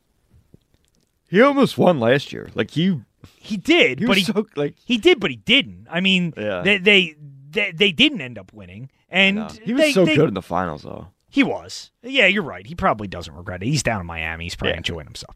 But um, he's got Ta- uh, Taylor Swift now. What? you know, chasing him? Yeah. is that true? She said something. to- she like rated him a 13 out of 10. I think. Well, I thought it was. Uh, I know he was hooking up with Selena Gomez before, Hmm. and I think they're like they're they're, they're like good friends. Hmm. Good. Hey, good for Jimmy, man. I don't. You know that that's that's good for him. Um, J- Jimmy, the ladies' man. I didn't know Jimmy was such a ladies' man until recently. He's a pretty good looking guy. Yeah, yeah, I guess he is. Um, so we're, we're You don't we're- wanna admit this is this. Is, I love where the show has gone post Carson Wentz. now we're talking about you know Jimmy Butler. He's a pretty good looking guy. He should do well. Yeah. Yeah, you know Jimmy. Jim, Jimmy is a good looking dude. So you know Jimmy, and he moves from Selena onto Taylor. Good for him, man. I mean, I'm not gonna, I'm not gonna fault him for that. Jimmy's got moves. Jimmy, does, Jimmy does got moves, uh, and uh, he's got got a nice pair of sneakers too. Um, but uh, you look at the Sixers now, and I think they need a, an upgrade as we move toward the deadline. Certainly need to upgrade the bench. Um, but I would like to see a major swing. And I texted you the other night about this, Mike. Now, I know this guy's been mentioned in trade rumors before. Do you think there's any chance? Like, I'm watching that game Friday night, and I'm just thinking, I would love to get Zach LaVine on the six. Is there any way the Bulls would consider trading him in your mind? He's been talked about before in rumors. Yeah, I, if I were them, I think you can kind of you can flip him for stuff because then you can still work with Coby White and Carter and and Patrick Williams that You'd probably be rebuilding all those Like- ACC guys. Yeah, and like then- if like the deal I was thinking about, and you know, it would be mortgaging your future, but I would mortgage the future. Like if I'm Daryl Morey, I am all about now. It's all about this year and the next two, which uh, that's Joel Embiid's contract. And you got to try to win while you know you have Joel Embiid in Philadelphia, and you got to try to keep Joel Embiid in Philadelphia because as much as you like the city, I think Joel Embiid wants to win a championship. And if he doesn't think that's going to happen here, he's going to leave because that's what NBA players do. Um, I Well, would, Giannis yeah, yeah, but Giannis is the exception. Like I, I don't think, lately. Yeah, and and uh, say in three years, if Giannis doesn't win a championship, I don't think Joel Embiid would necessarily stay. Uh, you know, he probably would go and maybe meet up with Jimmy Butler down in Miami. Um, but you know, I would go to Chicago and I would say Tyrese Maxey, you know, you give him Danny Green's contract for the for the contracts that match up. And I'd say two first round picks, three swaps. Your next five years of first round picks, essentially. Do you think the Bulls entertain that offer? they should. Yeah, I mean that's that's a franchise altering altering move. Yeah, You wouldn't do that, though, right? No, you, no, you, you no, would I wouldn't not do that at all, no. You don't. You, why not? If I may ask. Well, for one, I'm I'm just in general, I'm just sick of like the fantasy basketball. Thing. Like I'm just sick of every every six months we just blow up the Sixers rotation and and change the starting lineup, and it's it's just I'm just sick of it. Like there's no continuity. That's not good for anyone. And I just I don't like I, I don't like the idea of going because at that point cap wise you're going all in on four players. That's but that's what the NBA is, though. I mean, that's what every Mm. team, every good team does. No, the Lakers and Raptors weren't like that. Yeah, they're the, like the exceptions, though. I mean, They're, look they're at the last two winners. look at what the Warriors did, though. They had They're all their the cap exception. tied up in No, four players. They're the exception. Uh, I, I don't know about that. I mean, they, they were they were basically a dynasty for five years. Worked out pretty well for them. I guess. But like the, the teams that were right there with them, though, like the Cavs and the Rockets, like those were teams. Now, do you think the Sixers can really stick with Brooklyn in a seven game series, though? Do you think they can Yeah, score with could. them? I don't think well, they I- can. well, they can defend with them though. Right, but in the end, you know, K- KD's going to get his points. James Harden, unless it's Game Seven, is going to get his points. or six. Ky- Kyrie is going to is going to be able to score. Like hmm. you're you're going to need. Those guys. You know what? The, they've had the Embiid and Simmons through the years have had success defending Kyrie. Yeah, but but you don't. I I feel like they need that extra scoring punch. I mean, if you come out that come at Brooklyn and you have a lineup, I mean, just think of this starting lineup: Ben Simmons, Zach LaVine, Tobias Harris, Joel Embiid, and Seth Curry. I mean, that is a that's a starting five that I feel like is pretty damn unstoppable. With Shake Milton Nah, coming off the bench, I mean that I think that's a better starting five than Brooklyn. Like now you're talking about Zach LaVine like he's James Harden. Zach LaVine can fill it up. He can give you thirty every night. He's averaging thirty a game this year. Yeah, no, no doubt he's a good player. I just I don't know, kind of feels like a bad, you know, like he gets good stats for like you know these these games they all lose. I yeah, I mean, he's on a I- bad team. I mean, Yeah, his second like- best player is Coby White. What does that tell you? I guess. I mean, at the end, to me, at the end of the day, Zach LaVine doesn't swing an NBA championship enough for me to like blow up my future. On this team, I think he would. Uh, I think he would. I think it would the person it would negatively affect would be Tobias Harris, I think, because he'd go back to be playing kind of the role that he played when Jimmy was here, um, which you know hopefully he'd be able to adapt and do that. I just think this team needs more punch. I I I I really like this Sixers team. I think they have a chance to go to the finals. I just don't think they have enough firepower right now.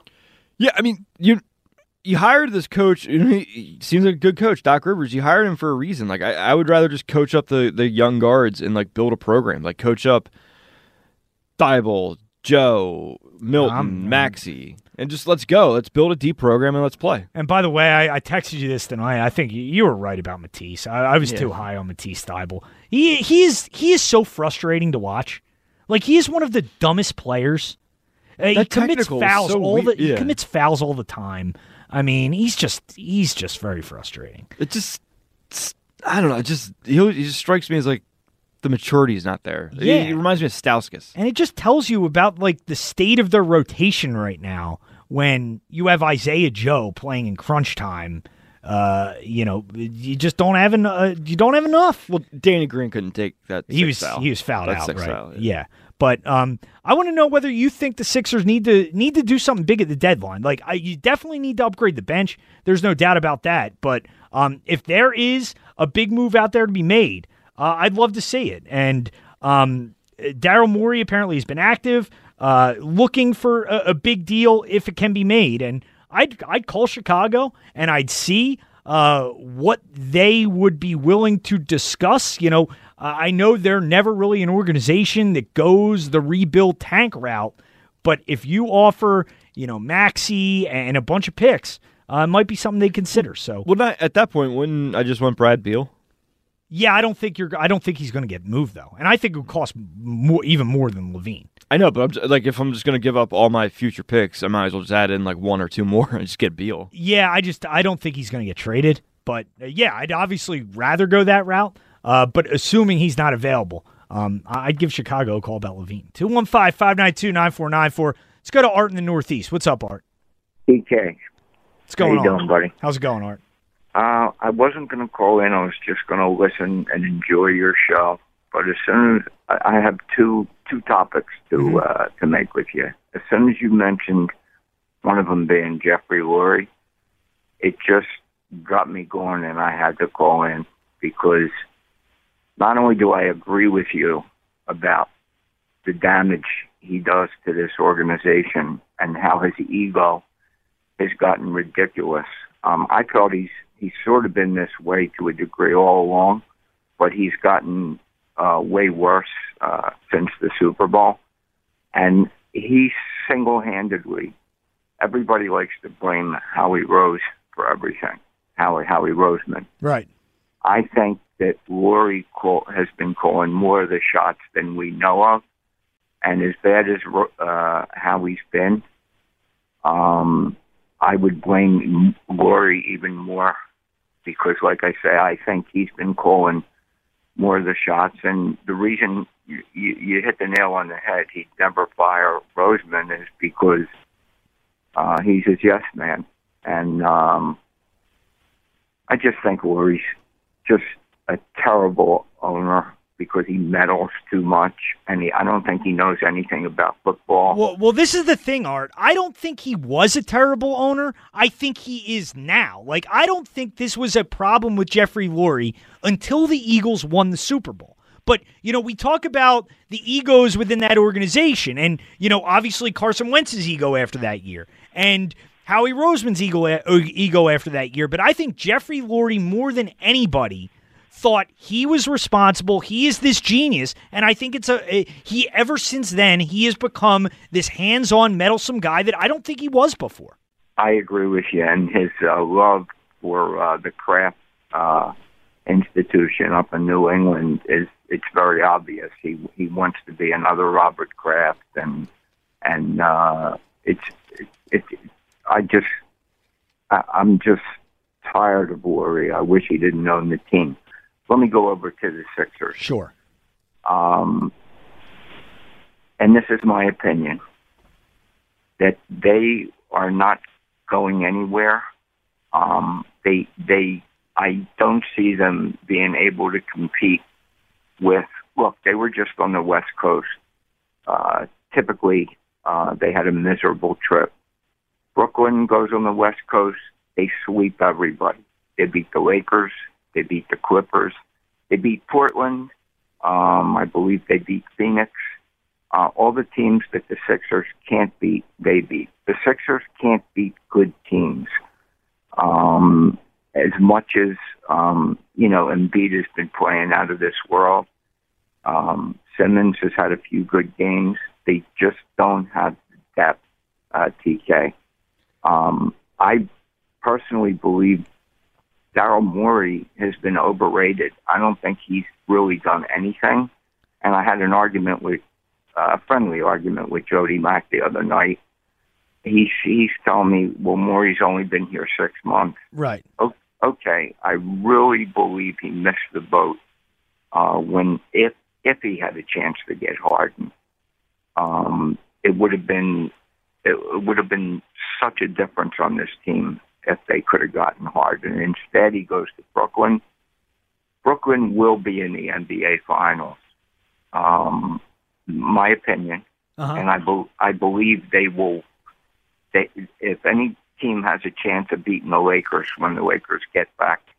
Um, uh, Anthony Da- Anthony Davis. Yeah, thank you, Yep. Anthony Davis. Yep. If any team has a chance to beat them, I don't think I don't think the Clippers are that great. Uh, I think the Lakers are better than the Clippers. Yeah. The Clippers are real good. Don't get me wrong. Um, but uh, Brooklyn, I, I mean, they're yeah. I hate to say it because I'm not a fan, uh, but they're unbelievable. And one more point, Uh-huh. um, I think Zach LaVine would be a big addition here. Yeah, I agree with I agree with They- you. Art. No, so sorry, I didn't mean to cut you off there. Got to hit the break, but yeah, I, I do too. And I would rather you know go get Zach LaVine for a bunch of picks than than trade Ben Simmons for James Harden. Like, um, you know, yeah, I mean, part of you does wish the Sixers had Harden, but I mean, Ben Simmons is looks like he's taking his game to another level. Joel Embiid has taken his game to another level.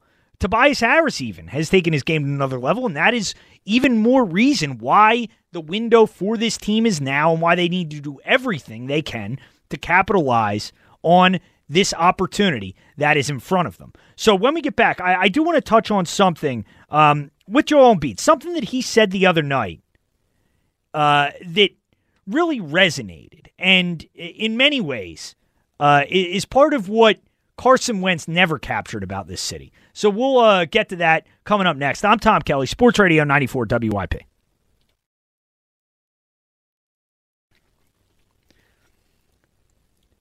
Sports Radio 94 WIP. I'm Tom Kelly in for Big Daddy Graham. If you want to join the show, 215 592 9494. Uh, we will um, go through some of the. Uh, maybe we'll do predictions for the Levi's, or we'll, do, we'll predict some of next year's Levi's. Um, as the first one for best franchise will be announced uh, today on the morning show. So, I uh, best franchise for the morning show, best trade for the midday show, and uh, in the afternoon show they will announce the best Sixers moment or best Sixers player. What would you pick for all three of those?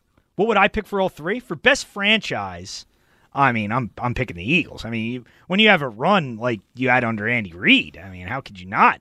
How Well, could you I- not pick the Eagles? And then a Super Bowl on top of it. They're the gold standard. Gold standard. That's right. Um, until Jeffrey Lurie started sticking his grubby hands in everything, and everything since then is has uh, gone to you know what. Um, best trade. You know which trade I'm partial to. Uh, it's the Sam Bradford trade. Yes. Uh, yes. And and I'm still disappointed that the 13 to eight didn't get on there. Yeah, that, was, the better, trade. That was a better was trade better than the eight to t- than the eight to two. because that was also, it was also a change in like like how he's got the steering wheel again now because it's like you know those chip guys right, right.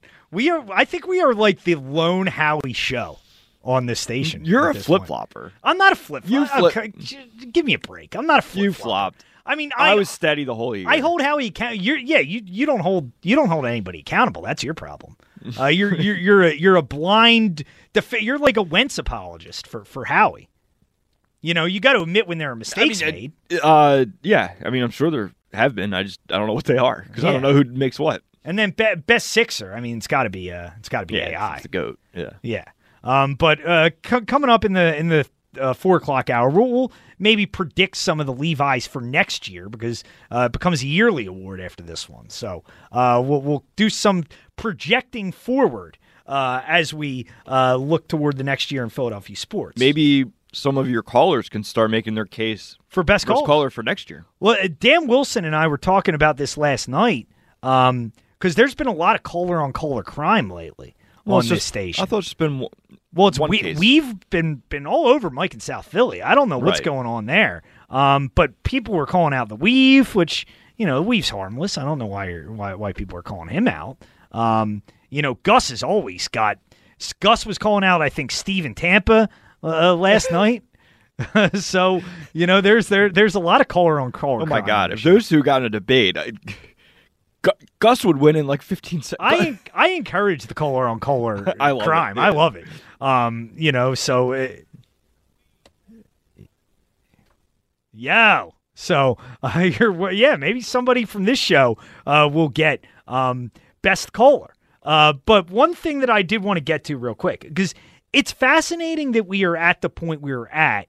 Uh, when you look at, at Carson Wentz. And I know people are, are you know tired of the the Carson Wentz uh, discussion, and obviously we won't be doing as much Carson Wentz discussion since he's not in this town anymore. But part of you know, I think what really went wrong in some ways for Carson Wentz was he never really resonated with uh, the people and the fan base here. And I look back at, you know, those Andy Reid teams, and there's a reason why, despite Brian Dawkins being the leader of the defense and Donovan McNabb being the leader of the offense, and those two guys being really the face of that organization for that 2000 through 2008 period, you know, Donovan obviously was here a year longer. The reason why they're viewed so differently is because Brian Dawkins understood this fan base and resonated with this fan base in a way that Donovan McNabb never did. You know, and he understood what these fans cared about, what these fans wanted to see in a way that Donovan just he never figured that part of it out. And regardless of how successful he was, that was never something that he was able to make up for with his play. And it's something that, that players in this town deal with all the time. I mean, look at, you know, I think a guy like Scott Rolen never truly got it to that extent. And you compare him to a guy like Chase Utley. Like, uh, who would you say is the better player overall, Mike? Scott Rolen or, or Chase Utley? I mean, they're pretty comparable, right? And regardless of whether you won a World Series or not, like Chase Utley is the more beloved player by far because of the way he resonated with the fan base. And I think back to like three years ago because Joel Embiid and Carson Wentz were in very similar situations in this city where they were both viewed as these are going to be the two faces of sports in Philadelphia for the next decade. And, you know, uh, not that, that Carson Wentz up until this year was ever a, a guy that, that that was disliked by the fan base and obviously still liked by a, by a lot of the fan base, but he never really connected in that way that we like to see our athletes connect here. And it's been the difference uh, between those two, where they were in these similar positions, but Joel Embiid, you know, responded so much differently when adversity struck. And you know, Joel Embiid scores 50 the other night against Chicago, does the gesture to the non existent crowd, and he's asked about it after the game about, you know, missing the fans at games. And here was what Joel Embiid had to say. Playing in Philly, uh, you know, I have a lot of pride and I play uh, for the fans and I play for the city. And, you know, all my goals when it comes to basketball are related to the city of Philadelphia. So I always feel like, uh, you know, they're here with us, even though they're not. Uh, so uh, you know, I always I always feel their presence. And you know that that is is something that Joel Embiid understood immediately. And it's I don't even know if it's something you can you can really learn. It's something that is just comes naturally. And I do think like Indianapolis is a better spot for Carson Wentz because it is more low key. It's not going to be as hyper focused. You know, it's not going to be every day this constant scrutiny because Carson Wentz wasn't wasn't built for that in this town. Certain guys are built for it. Certain guys are tough enough to handle it, and certain guys embrace it. And you know, I just look at, at the difference between these two players who three years ago were viewed very similarly. And, you know, I, I remember the debates. Who was going to be the the the face of Philadelphia sports? I remember Angelo and Marshall Harris arguing about it uh, for uh, you know a, a long time about is it going to be Embiid or is it going to be Carson Wentz? And Joel Embiid, you just look at the way he's responded to adversity compared to the way Carson Wentz has responded to adversity. And the fact that coming out of the bubble, Joel Embiid was facing a lot of the same kinds of criticism that Carson Wentz was facing during the season. And, you know, he decided to handle it the way he handled it, which was he was going to go into the gym, he was going to work on his fitness, he was going to work on his health, he was going to get better as a player, he was going to get in better shape. And he's come out this year and played like an MVP candidate. And, you know, for a guy like Carson Wentz, it, it overwhelmed him and it swallowed him. And in the end, he wasn't able to handle it. And, you know, it, it takes a certain type of athlete, a certain type of personality to succeed in this city and to thrive in this city. And, you know, I, it's in, it's very interesting when you look back at the way we viewed those two guys a few years ago and the way things have panned out uh, for each of them. And I don't think it's a coincidence. Um, when you look at, at, how they've handled adversity and, and how they've really uh, been different in how they've connected with this city. Uh, 215 592 9494 if you want to get in. 215 592 9494 is how you join the show. Uh, when we get back, we will kind of re uh, set our main topic here, um, talking about Jeffrey Lurie and Howie Roseman as dueling stories coming out this weekend about who is to blame within the Eagles organization. And while everybody really zeroes in on Howie much of the time, Jeffrey Lurie, in my mind, is the one behind many, many of these decisions uh, that have backfired over the last couple of years. And when we get back, we will look at how the Carson Wentz situation played out. And between the two of them, why I feel Jeffrey Lurie is is almost solely responsible for creating the monster uh, that became uh, Carson Wentz after the Super Bowl year of 2017. 215 592 9494. I'm Tom Kelly, Sports Radio 94 WIP.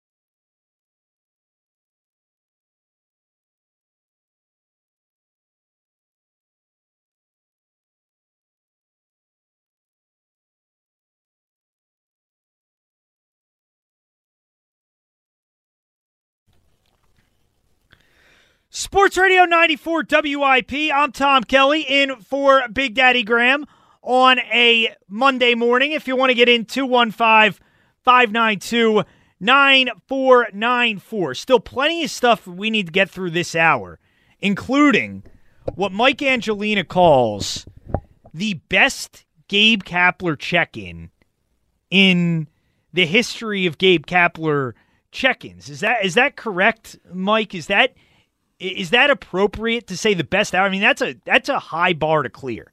We've had some tremendous check-ins over. I know you're a big goat guy, right? I mean, there's no way it's topping the goat guy. I don't I see think that as does. possible. I think it might. Who was the goat? Was the goat guy shelter on base? Yes. Okay. So he was. He's not a KMBR joker. KMBR Joker. No. Uh, Tolbert, Book, Brooks, and Cruz. I think. Oh, is the- okay. I remember Tolbert. I, I remember Tolbert. Tolbert. He's a he, he's a he's a real troublemaker. That Tolbert. Uh, so we'll hear from. Actually, I got. Tolbert, Kruger, and Brooks. Okay. So we'll, we'll hear from Gabe a little later on this hour. Um, I did get a tweet from uh, our buddy Ryan, who, uh, as we're talking, we were ta- mentioned best Philly last segment, just like beloved Phillies. Bobby Abreu. He's very upset. Bobby was not nominated for for best. Philly. I thought he should have been nominated over Hamels. Yeah, I, I'd go with Cole Hamels there. I don't. I don't want to get Ryan too uh, worked up, but I would have gone with Cole Hamels. Like Bobby's going to get Hall of Fame votes. Yeah, but but has, you know. yeah, but I mean, people in the city. I mean, they, they they're not. Bobby Abreu's not held in the same regard. Cole Hamels. is. Cole Hamels is World Series MVP. Well, that's true. You know, so uh, you know he deserves that level of respect. I think Cole is uh, somewhat this, but who knows? Maybe Cole will win Best Philly this week. Maybe he will. Um, but uh, for the ones that are being announced uh, today, now uh, let's project these for next year. Okay. So best franchise is being announced. Um, who do you think, Mike, will be the best franchise of next year? I mean, now I guess we'll count the Eagles' 2021 season. Uh, that makes sense. If we're doing it at the same time, we'll count the 2021 season. Um, Flyers, I don't know. They're they're off to kind of a weird start. I, I don't think they'll uh, be in the mixer. I don't think it'll be the Eagles. I, basically, it comes down to I think who uh, ends up going further and who impresses more, Dombrowski or Daryl Morey. Uh, for be- that that may be for best executive. But I mean, like whatever, like right. It'll be it'll be the franchise. I mean, if I had to bet money on it, I'd I'd bet Sixers. I mean, it could be if the Sixers end up going out in the first round, though. I don't know. Hmm. Do we do we have to give it away? I mean, could we just you know carry it over to the next year and the Well, next? vote the union. Yeah, we you, you know you're right. We could vote the Union. Uh, maybe they'll win uh, some sort of a, a cup A championship this Yeah. year. Yeah, whatever shield, whatever it is they're playing for. Um, best trade. I mean, this is this is one of those that's kind of hard to predict. Uh, well, I think the Well, best. I yeah, think I- we've already seen the best trade. Honestly, I mean, I think Howie already uh, made the best trade to get a get possibly a first round pick for for that bum. I thought you were going to say Tyrese Maxey for whatever he's traded for. Well, I mean, if that well, if Darren Moore can get can get Zach, You're LaVine trading here- him every week. Uh, yeah, well, Tyrese Maxey, he's he's what they have to give. Like, I don't know, uh, you know, I know people want to just go out and you know trade Danny Green and Mike Scott I don't. I don't want to trade anything. and get. Well, you, I, you're you're wrong about that, Mike. No, this I'm not. team's not good enough. well, I mean, look, all they have to do is upgrade Mike Scott. Well, I mean, they better upgrade Mike Scott. Yeah, I mean that's a must. What will the what will the Hive do? I mean, the the the most pathetic fan base in in Philadelphia sports history. Uh, the the Mike Scott No, Hive. I think the Wentz crowd's worse now. Well, yeah, but I mean, at least Wentz did something. Like The Mike Scott Hive, they're good people. but Like, but yeah, but I mean, it's it's kind of a dumb fan group. Like, eh, they're- no, not really. If if the player hangs out with them, then it's no longer dumb. Yeah, I mean, the LTBB's is pretty bad. You got to have 'cause Carson you got- completely snubbed those guys. because you got to have a name. I was going to say Carson's group doesn't have a name, but Wentzwagen, LTBB, they do have a name. Uh, so yeah, you can put them in the mix there. Um, yeah, I, I the Bronco bust. But uh, yeah, best trade. I think I think it's going to be the Wentz trade, and then best sixer. I mean, I think can we already award Yeah, that like to? Joel Embiid right now? um, so uh, yeah, that, that's probably uh, uh, good for next year. Um, but uh, we'll we'll we'll predict some of the other Levi's for next year as well. I've Uh, been thinking about it a lot in the shower. as we go for throughout this hour. That was kind of a random Jerry Jones appearance, uh, but I'll take I'll I'll take whenever we can. sneak haven't that used one it in a while. yeah, well, uh, it, it you know it actually fits in nicely because that's apparently what Jeffrey Lurie has become is Jerry Jones light, according to Marcus Hayes, who Marcus Hayes wrote a piece um, talking about how Jeffrey Lurie is the biggest issue with the Eagles right now.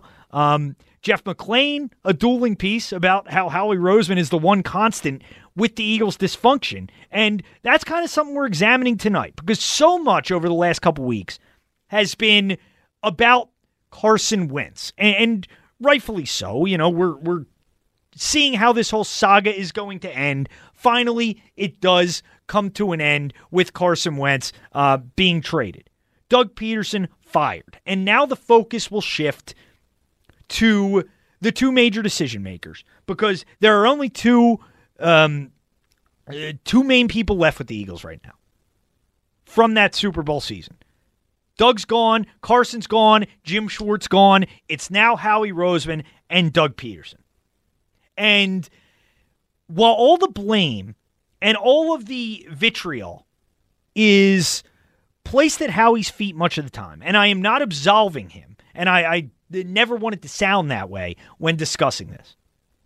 But of all the moves that have been made over the last couple years, and the decisions that have been made, and the mistakes that have been made, you know, I see Howie Roseman and hear Howie Roseman get just blasted for all of it.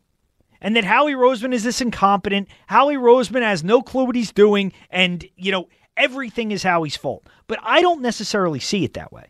Because I think a lot of what has happened over the last couple years is the result of Jeffrey Lurie and the fact that his ego has been affected more than anybody since the Eagles won Super Bowl 52. And if you want to get in, 215 592 9494, 215 592 9494. But Jeffrey Lurie, more than anyone, has been intoxicated by what the Eagles did that season. And I think it has led him to put his hands in way too much with this organization. Whether it is keeping older players, whether it is being more involved in the draft, which all the reporting is that Jeffrey Lurie has been much more involved in the player selection process over the last few years. That he was the one who wanted J.J. Arcega-Whiteside, whether that's true or not. That he, watching Super Bowl 54 between the Chiefs and the 49ers, became so obsessed with this, uh, you know, graphic that they put up about speed and that the Niners and the Chiefs were the two fastest teams in the NFL. That that's what Jeffrey Lurie pretty much told Howie Roseman to solely focus on last offseason. And what the Eagles do? They go out, they draft Jalen Reagor because he's fast. They draft Davion Taylor because he's fast. They trade for a guy in Marquise Goodwin draft John Hightower, draft Quez Watkins. And it was this this kind of makeover of the roster that was solely focused around speed and that that was done at the behest of Jeffrey Lurie. And when everybody asked the question, why is Howie still here?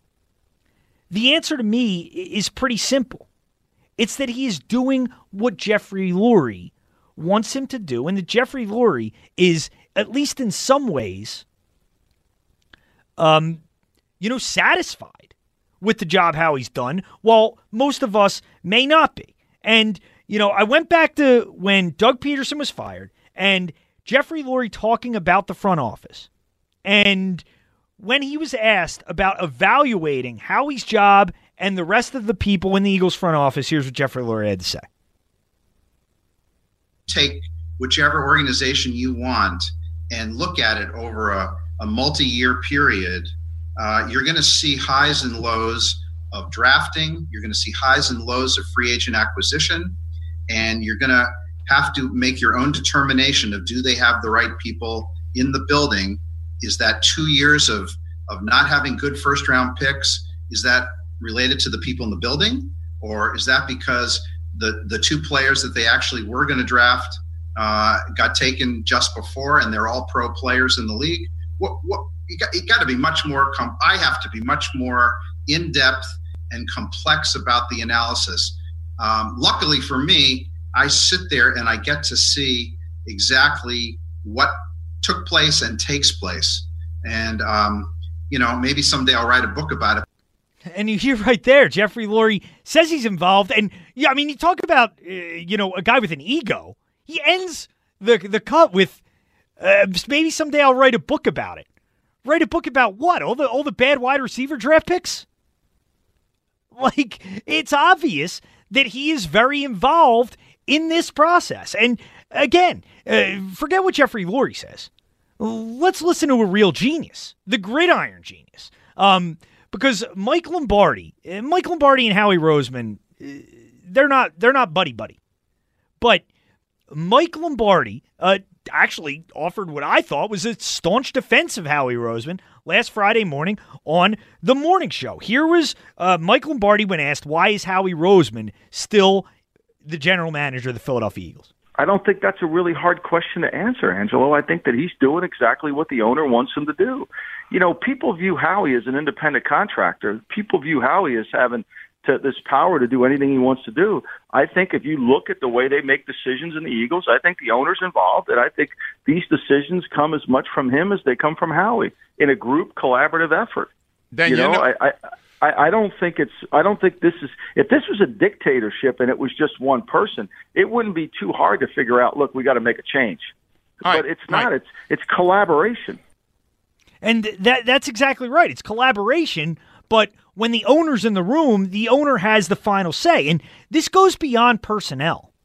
Because you also hear about all the culture issues in the building. And, you know, for all that we've talked about Carson Wentz and all that we have criticized Carson Wentz, he is not solely to blame for becoming, you know, uh, the kind of of personality that he became because I mean I, don't know Carson Wentz personally. I've said that before, um, and you know I'm only going off the reports that we've gotten, and we've gotten several reports to suggest that Carson Wentz has been a pretty significant problem uh, within the organization over the last few years, uh, and I don't know if he was like this when he got to Philadelphia, but uh, according to many, it really started after the Super Bowl. And you got to look back to before the 2016 draft. And Marcus Hayes writes about this in his piece as well, where Jeffrey Lurie was spearheading that search for a quarterback. And Jeffrey Lurie was one of the ones who identified Carson Wentz as uh, the guy that they wanted to build around. And Jeffrey Lurie, you know, loves Carson Wentz. He does. And Marcus Hayes began hearing, you know, these culture issues with Carson Wentz after uh, the Super Bowl. Here's what Marcus Hayes had to say. Let me tell you a little story. Okay? Yeah, please, So after the Super Bowl, Yeah. they won the Super Bowl. We have a meeting in our staff room um, at the Enquirer, and it's the football guys and a couple of columnists, right? And we're we're discussing how we can further deify Carson Wentz during the summer and at, at, at training camp. And my response to the to the beat writers and the football guys and the other columnists were, listen, I'm hearing stuff that after Carson got hurt, he was a, not a very good teammate and he was not a very good employee. Now, you could take that for what you will, but my understanding is that Carson believes that his star has risen to the point that he's unassailable and he'll do the bare minimum of whatever to uh, to fulfill whatever responsibilities he has, and he's not very pleasant. Well, how can you say that? I said, well, listen, that's just what I'm hearing. I got, I don't have an axe to grind with Carson Wentz. I don't like him. I don't dislike him. I just cover him. But that's what I'm hearing. This was in the spring of 2018. So yeah, I saw this coming a long time ago. And why do you think that happened? How do you think something like that happens? You know, and as much as I have ripped Carson Wentz, as much as we've all criticized Carson Wentz, this doesn't happen unless he is enabled. And I don't think it's really that much of a question that the person he was enabled by was Jeffrey Lurie because of the the way that Jeffrey Lurie viewed Carson Wentz as a savior in some ways, as uh, the guy that was going to, you know, be his version of Tom Brady. Because with Jeffrey Lurie, everything that he does with the Eagles, everything that he tries to model the Eagles after, is based on the New England Patriots. It is. It's the organization that he grew up watching, the organization that he tries to model himself after. I think he model tries to model himself after uh, Robert Kraft in many ways. Uh, not not every way, but but many ways. Um, but you look at how the Patriots built, and I think he looked at Carson Wentz as this is going to be my Tom Brady. And he enabled Carson Wentz to act in a way that is unhealthy for an organization and gave Carson Wentz this idea in his mind that he was above everybody else, that he was above beyond reproach, that he wasn't held to the same standard as everybody else in the organization was. And, you know, when I thought about this, I went back to a comment that Chris Long had made. And this was right after the Eagles played Cleveland. This is when it was really bad for Carson Wentz and when I mean, I thought he should have been benched during this Cleveland game. Certainly after. Um, but when you look at how Jeffrey Lurie views Carson Wentz, all you need to do is listen to this cut from Chris Long. And here's Chris Long on on that relationship. So they just paid him in 2019. You know, Doug after the game, people are asking, you know, Doug says he he doesn't bench him because it's it's um it would be the wrong move for the football team. It would signal something. It would send a clear message that this thing is over. Well, I think for one, he's acknowledging that Hurts doesn't necessarily look any better, but more importantly, because you got to understand, they know these guys in and out. At this juncture, maybe Hurts isn't a clear answer. But more importantly, Jeffrey Lurie loves Carson, right? And I'm not saying whether he's right or wrong, but the owner likes the quarterback. And I think Doug probably likes the quarterback too. I don't know what Doug thinks if Doug plays a favor with Carson. I don't know if Jim Schwartz likes Carson. I don't know if Howie likes Carson at this juncture. I don't talk to these people, okay? But the owner likes Carson. And right now, if I'm the owner, I'm looking down and I'm saying, what happened to my MVP? Right? Because he was on an MVP track in 2017. He hasn't looked the same.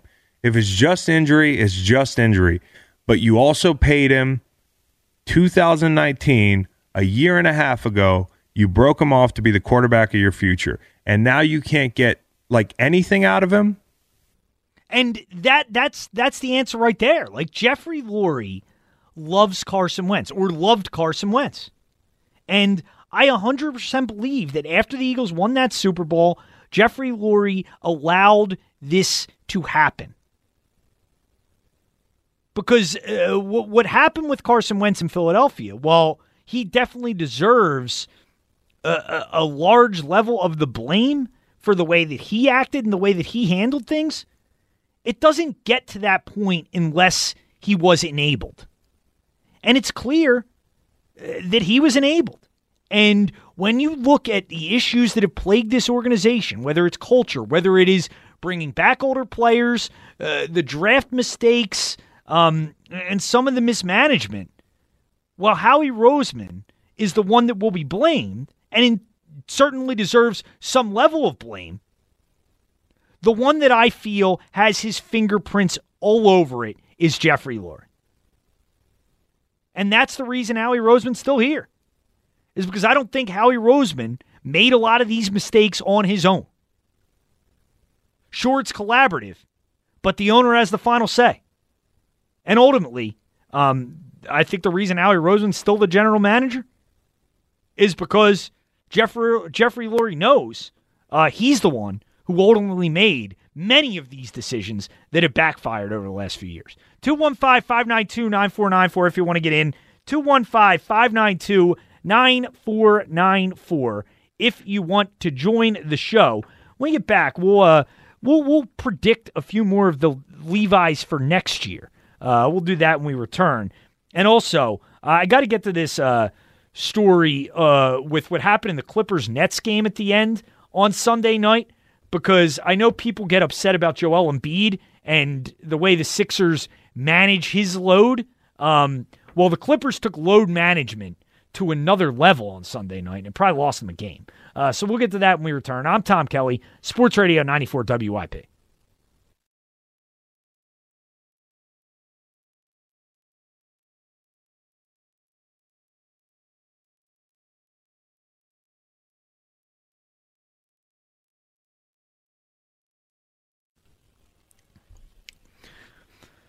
Sports Radio 94 WIP. I'm Tom Kelly in for Big Daddy Graham.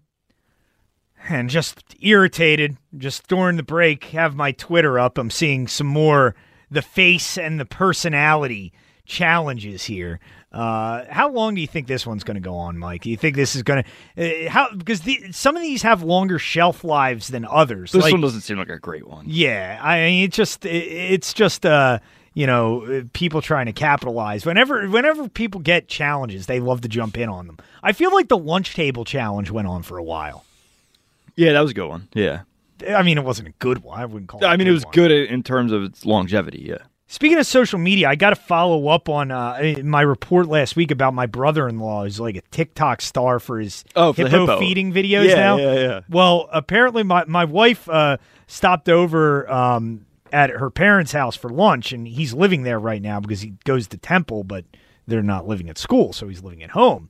Um, but uh, you know, my wife mentioned that I talked about it on the radio, and I and my my brother in law's like, "Well, what did he say?" And she's like, "He said he didn't really get it." And apparently, my brother in law said, "Oh, well, I guess Tom's kind of a hater." So uh, I'm apparently a, a hater on on my my uh, brother in law's TikTok now. Um, You came off pretty haterish. I mean, I don't think it was haterish. I just don't get it. I just don't get the appeal. Like he's got like this weird video where he's just like, and it's not even his voice in the background. It's some woman's voice. Hater. And and it just says he's feeding a hippo uh, cheese or whatever it is that he's feeding him that day. I didn't think it was hater haterish. I got hater vibes. Uh, well, it's I- all about the vibes. Well, apparently the vibes. Get out of here with the vibes too. That's Look, you another made- thing. The, the vibes have got to go. Okay, I'm tired of vibes. I don't need to hear anything else about vibes. I am done with vibes. You keep your phone on uh, the ringer. No vibration. No was- vibes. That's a terrible joke, Mike. Jeez, when No, are you? that bad. That was a jolly joke. That's what that was. What that is? Wow, what a shot at me. um, I I never. Do you, does anybody keep their phone on on uh, volume? I never have my phone on volume. I do because I sleep weird times. Yeah, but you could your alarm will still go off if you. No, like if somebody's trying to reach me and I'm asleep, like I Yeah, I, I just take my chances and uh, and keep it on on on on vibe. Uh, so For the vibes. yeah, exactly.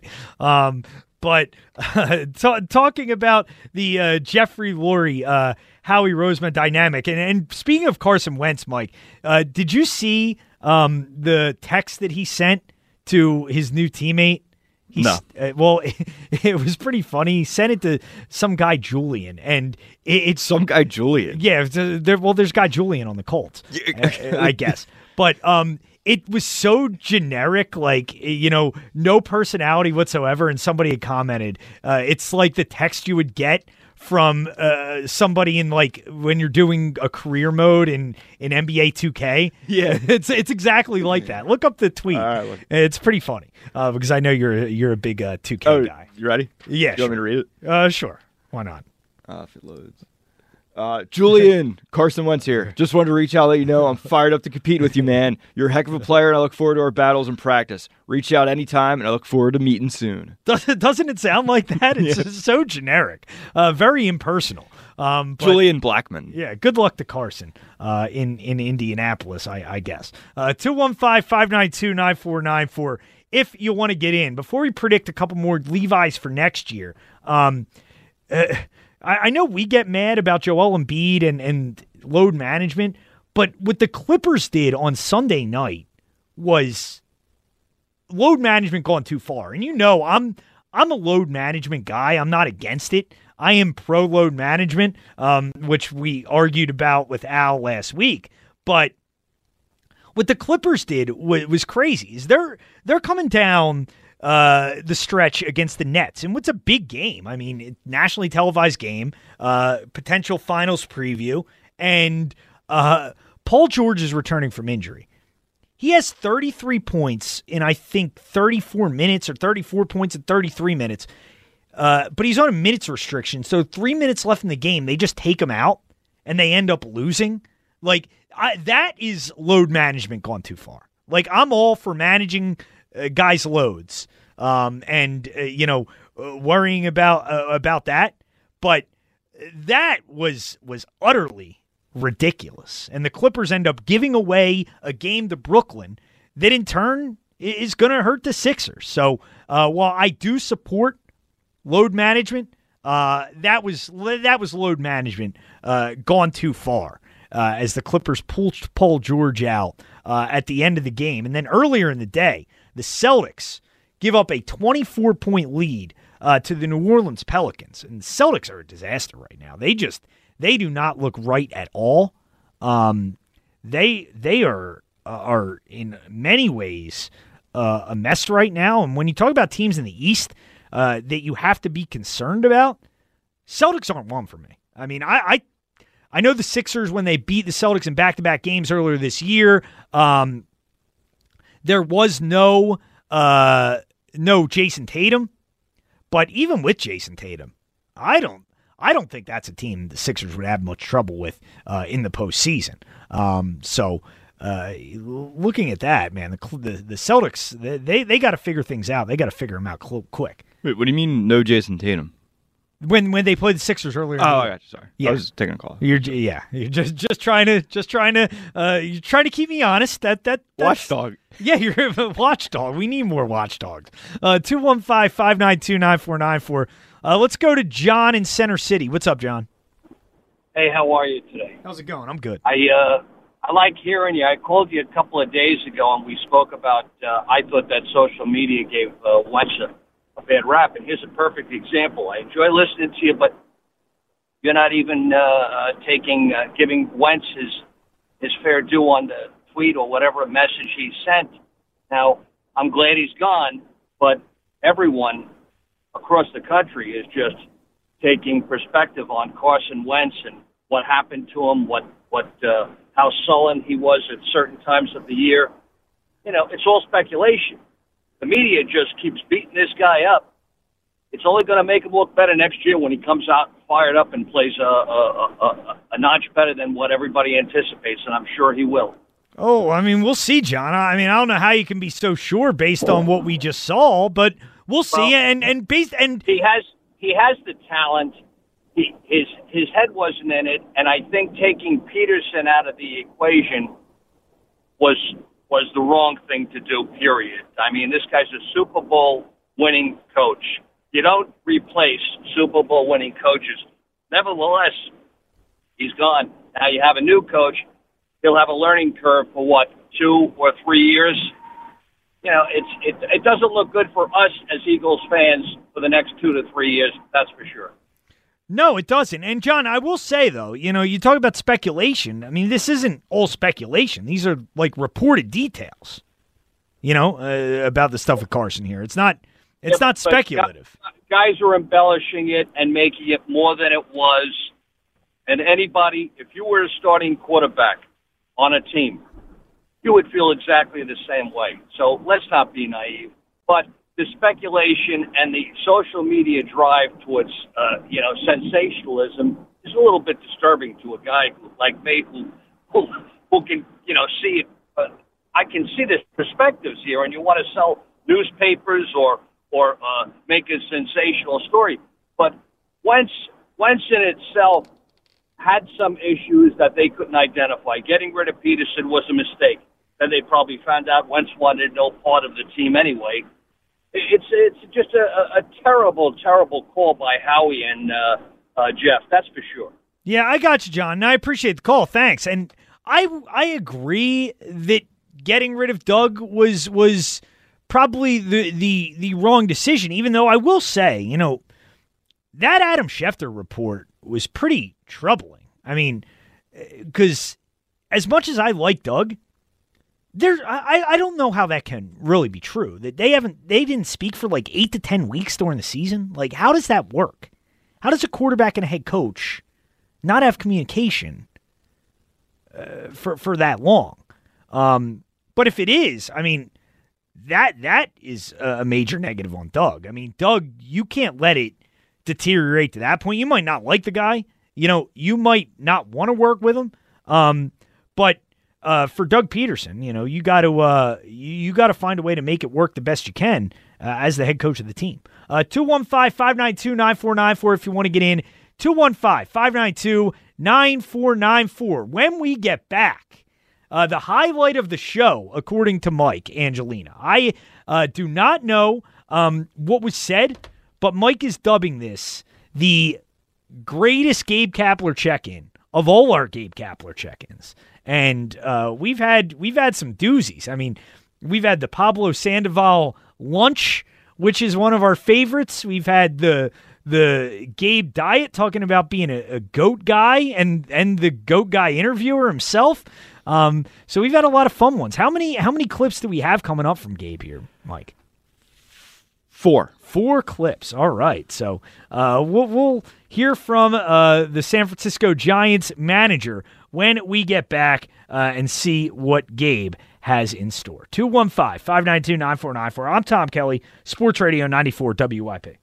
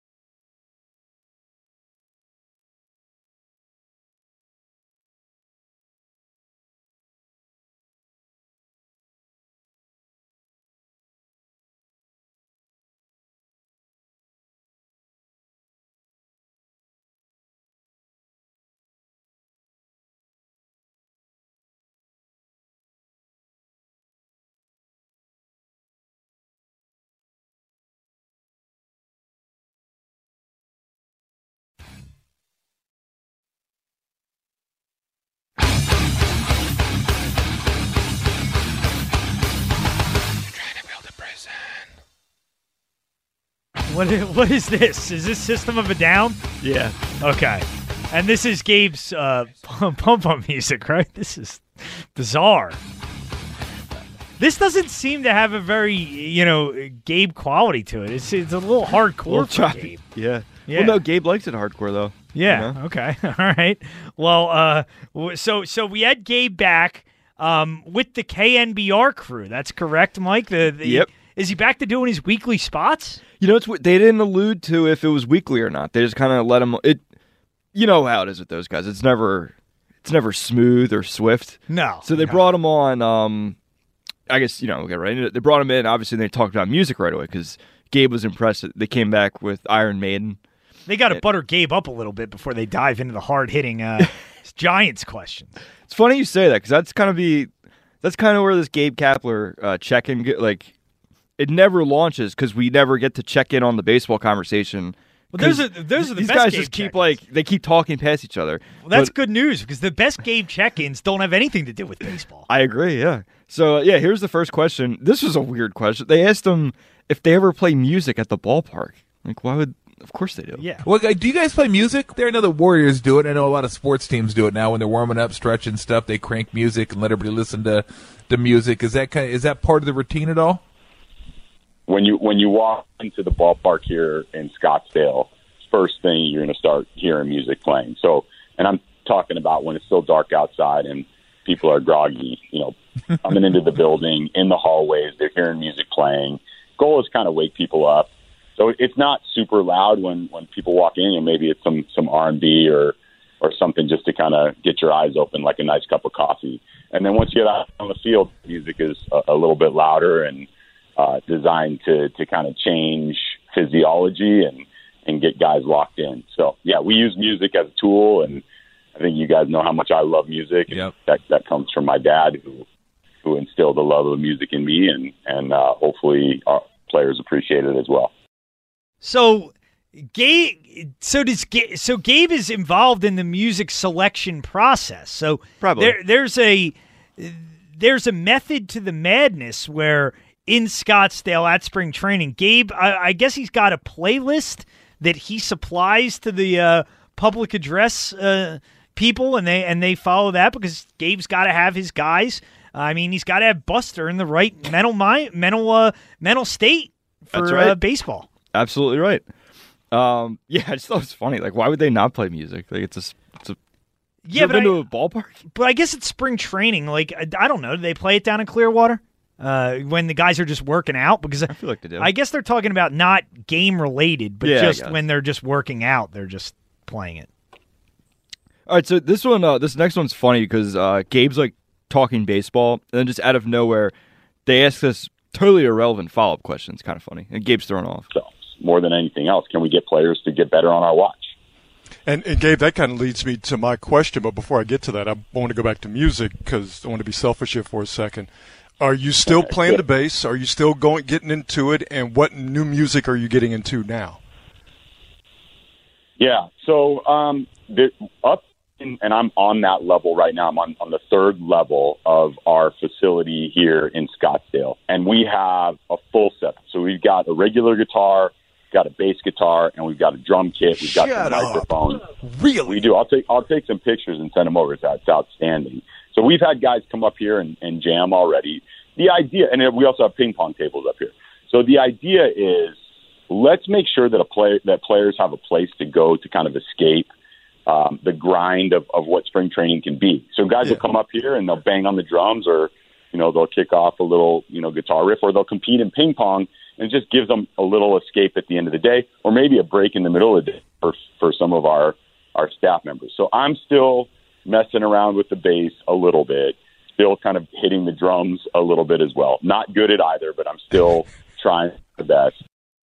So Gabe's holding jam sessions between between spring training. So uh, he thinks guys when guys after they're done working out to let so uh, if a guy like strikes out during a simulated game, he can go up and he can bang on the drums to take out his frustration. Is that kind of what he's saying there?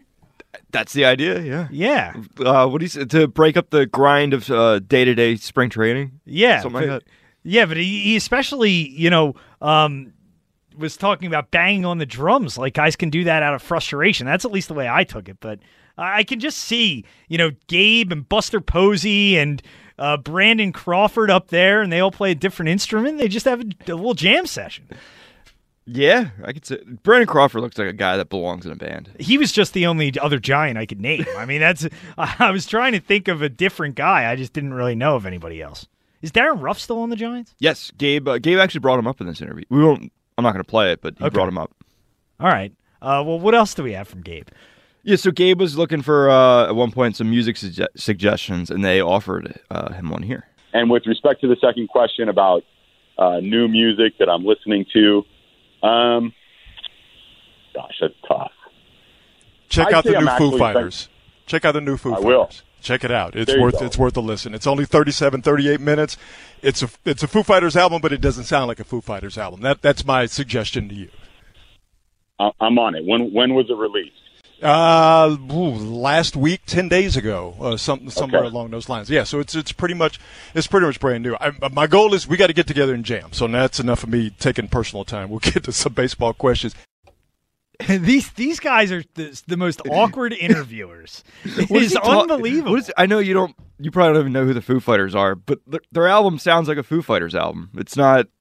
It's not like it's like out of left field. Yeah. And it's like uh, Gabe is awkward to begin with, but then when you got uh, awkward interviewers on top of it, it, it's it's it's just an odd back and forth. Gabe's like the most socially normal of all of them. Yeah. Um, yeah. So so as you could hear at the end of that one, Gabe wanted to get it back to baseball. Well, well, well real quick though, I just, I, I just like in Gabe's mind, how much different must he think like the interviews are when he compares his his his chuckle fests with these guys to his interrogations with Angelo? it's just unbelievable the difference.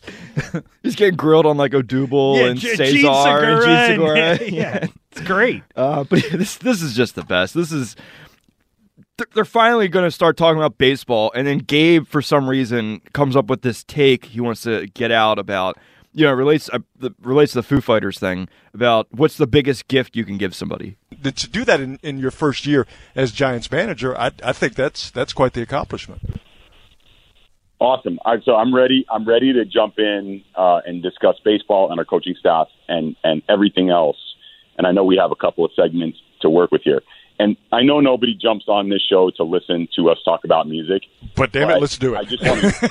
yeah, this is it. Like I, I promise, this is the last the last thing I'll say about music. But it's it's it's important to me philosophically. So you shared the the Foo Fighters new record, made the recommendation, said it comes out. It came out about ten days ago.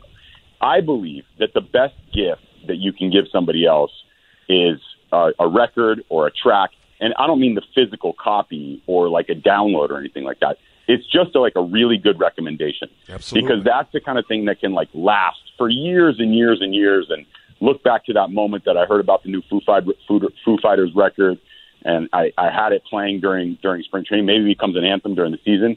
And what what gift than that? So let me just express appreciation for you throwing that out there. I'll definitely listen to it and then I'll circle back and and and give you a, a full review and see if we're on the same page. Right on, right on.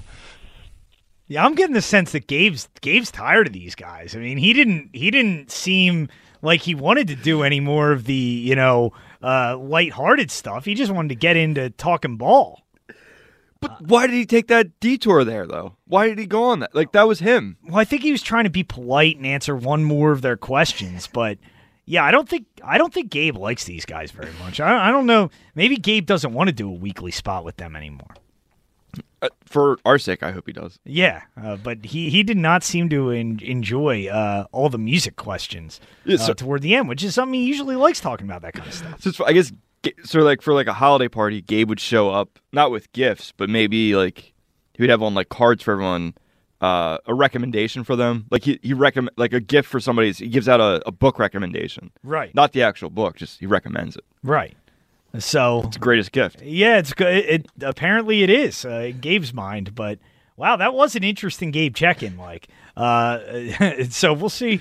We'll see if we. I mean, we're we going to have more from Gabe tomorrow, or I didn't even get to the baseball part, but oh, yeah, goodness. All right. Well, we'll hear more from Gabe uh, on the show tomorrow um, as he. Uh, uh, starts his second year with the Giants. I just, it, it is just amazing, like the difference in how he's covered in San Francisco compared to here. Like he it- got manager of the year votes.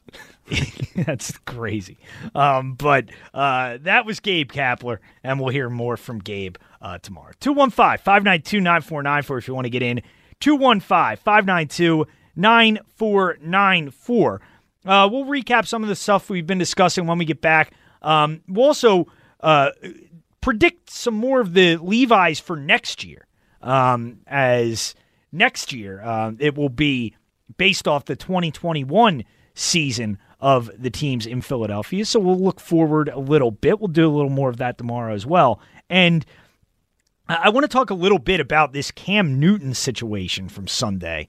Uh, did you see this, Mike? Where Cam was being heckled at his own camp uh, by a teenager, and um, just, just uh, you know, this is probably another old man take for me, but these kids these days so disrespectful. So we'll get to that a little bit when we get back. I'm Tom Kelly, in for Big Daddy Graham, Sports Radio 94 WIP.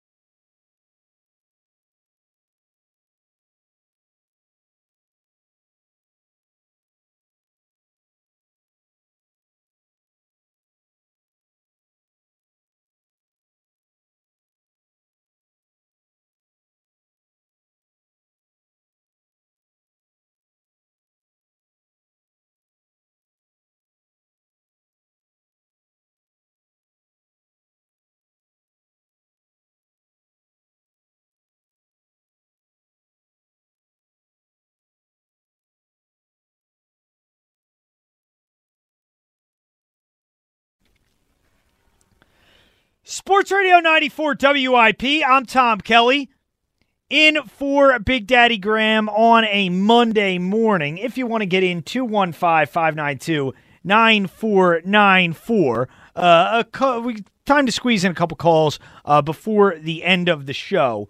If you would like to join, uh, some of the things we've been discussing throughout the course of the night, uh, talking about the Eagles in the wake of the Carson Wentz trade. And, you know, so much of the conversation, so much of the blame in many ways over the last few weeks uh, has been centered around, um, you know, Carson Wentz and the way he played in 2020, the way he acted in 2020, um, whether, whether it was the reaction Jalen Hurts pick, whether it was the reaction to the benching in Green Bay, uh, the issues in the locker room, and how how much we've scrutinized that over uh, the last few weeks and months. And while there is certainly a large amount of blame that should fall on Carson Wentz and you know Doug Pederson for uh, his role in that dysfunction this year. Uh, the focus now shifts with Carson Wentz leaving to the two people still here in charge, Jeffrey Lurie and Howie Roseman. And I know many people are asking the question why is Howie still here? Why is Howie uh, remaining in power with the mismanagement of the last couple of years? And I mean, I think Mike Lombardi put it perfectly from Friday morning with the morning show. It's because Howie's doing what he's told. Like, and Howie Roseman should not be absolved of the issues with the Eagles, but I do think many of the the mistakes that they have made over the last couple years are Jeffrey Lurie driven, especially when you look at this uh, idea of bringing back older players, the bringing back of Jason Peters. I, I, I don't believe that was a Howie Roseman move. I think that was a Jeffrey Lurie decision. Brandon Brooks goes down. Um, I think Jeffrey Lurie was looking for any reason he could possibly come up with to bring Jason Peters back. And you know, you know they're close. Uh, that's exactly what ended up happening. Um, you look at the draft picks. Uh, Marcus Hayes has a story out right now on Inquirer.com about the receiver drafts. There's already a report, a report about a month ago that Lurie was the person who wanted J.J. Arcega Whiteside. In Marcus Hayes' latest piece, talking about the Jalen Reagor pick and the fact that Jeffrey Lurie became obsessed with the fact that the Chiefs and the 49ers we were dubbed by an analytical study, next gen statistics, the two fastest teams in the NFL. And Jeffrey Lurie became hell bent on adding speed to this roster. And you look at what the Eagles did last offseason, it has his fingerprints all over it. When you look at the draft and selecting Jalen Reagor over Justin Jefferson, uh, Jalen Reagor um, graded out as a much faster player at the, at the combine. Uh, taking guys like Quez Watkins and John Hightower, who were known for their speed uh, but not necessarily their production. Drafting a guy like Davion Ta- Taylor, a linebacker, who by metrics is impressive, but as far as a football player, hadn't played very long and didn't have uh, much of a resume in that regard. And Davion Taylor couldn't even get on the field this year. And when you look at the Carson Wentz situation and the culture that was created within the Eagles organization. I think you can link it back to Jeffrey Lurie there as well, where Jeffrey Lurie fell in love with Carson Wentz after he drafted him, and especially after the 2017 season. And of everybody in this organization, and everybody in this organization, I think to some degree got an inflated ego after what happened in 2017. But I don't think anybody had that effect uh, more than Jeffrey Lurie. When Jeffrey Lurie was able to win that Super Bowl, and especially do it in that fashion, where you know he loves offense, to win a shootout against that organization in the Patriots, the one that he wants so badly to be. To beat Robert Kraft, to beat Bill Belichick, to beat Tom Brady in that game I think it made Jeffrey Lurie think a lot more uh, of his football acumen than he really has. And ever since then, I think he's become a meddlesome owner. I think he has become an owner with his uh, fingerprints all over this team. He can point back to the Mike Groh situation as well. Uh, the fact that Doug wanted to keep him and Mike Groh got fired. Um, you know, I think Carson probably adds a say in that. Uh, but also, uh, I think Jeffrey Lurie and his obsession with with offense and the fact that this team didn't have a great offense in 18 and 19 uh, probably contributed to the Eagles moving on as well. So when we look at this organization, the issues still remaining here. I think the issues far more lie with Jeffrey Lurie than they do with Howie Roseman. So we've been discussing that. Talked about the Sixers earlier. Um, as they lose to Toronto uh, on Sunday night in a game where they just couldn't get anything to go in the fourth quarter. Uh, they're back in Toronto or back in Tampa Bay rather on Tuesday. Um, but whether they play in Toronto, they play in Tampa Bay, they can never beat that team on the road. Uh, so they will get another opportunity on Tuesday. Talking about the trade deadline and what the Sixers need to do, I would call Chicago. I would offer Tyrese Maxey and however many picks it takes to get Zach LaVine here. That's what I would do. And um, Sixers do that. I think they're the clear favorite in the Eastern Conference. I mean, I don't know if the Bulls would actually trade Zach LaVine. Uh, I don't think the Bulls are going to uh, win anything significant with him as their best player. Um, and, you know, it might serve them well to rebuild. Uh, but Daryl Morey needs to find a way uh, to improve this roster because as of right now, this team, while uh, they have a real opportunity because of the strides Embiid and Simmons and Tobias Harris have taken, uh, I don't think they are true competitors. Um, true contenders rather for the NBA Finals uh, until they upgrade this roster. And also, uh, we mentioned the Flyers a little earlier as well as they lose in Lake Tahoe, um, which uh, the NHL really had a. Uh, a bit of a mess of a weekend in Lake Tahoe with the Saturday game being delayed uh, for hours uh, before they were finally able to finish that one out. But Carter Hart continues to struggle on Sunday uh, as the Sixer or as the Flyers rather lose to the Bruins seven to three. Uh, so some of the things we've been discussing, and also I wanted to touch on this Cam Newton thing real quick, um, because Cam Newton was holding a camp. Uh, I don't know where this was, but uh, there was a. I wanted to play the audio on air, but it was kind of hard to hear. Um, but you you did not see this, right, Mike? Um, but there was a kid like heckling Cam Newton. He's like coaching a team, and it was very disrespectful. Uh, the kid is yelling like you're trash, you're garbage, you're a free agent. And I thought Cam handled it pretty well. Um, he came back and, and at first he said, but I'm rich, which I thought that was pretty funny. Uh, but then he, he tried actually talking to the kid and asking when he was playing and, and stuff like that. And the kid was just being very disrespectful. And he also said, uh, the, kid said he was repping the 215. So that was kind of a, a bad look. But wherever this was, um, it was a uh, a a back and forth and and very disrespectful of the teenager who was uh, calling out Cam Newton uh, during this during this I don't know it was a flag football thing or a, a, a camp of some sort, but um, pretty rude. I mean, Cam Newton's had a pretty good career, uh, and you know who is this young punk uh, to be you know ripping Cam Newton uh, when he, when he's you know, uh, lending his time to try to help the youth. I, I thought that was that was wrong. So before we get out of here, let's uh let's predict some more of these uh, Levi's for next year, uh, Mike. Uh, as we're giving away the Levi's this week. Um, and today, uh, best franchise on the morning show, best trade on the midday show, best Sixers player on the afternoon show. And we're predi- predicting the Levi's for next year. So we'll continue this tomorrow. But um, best coach. Who who who will win best coach next year? I mean, you got you got Doc. I think he's probably the front runner. Uh, Alain Vigneault, uh, Nick Sirianni, mm. and and Joe Girardi. I, I mean, I think Doc right now has the inside edge on that. One. Yeah, I agree. It's Rivers. Yeah.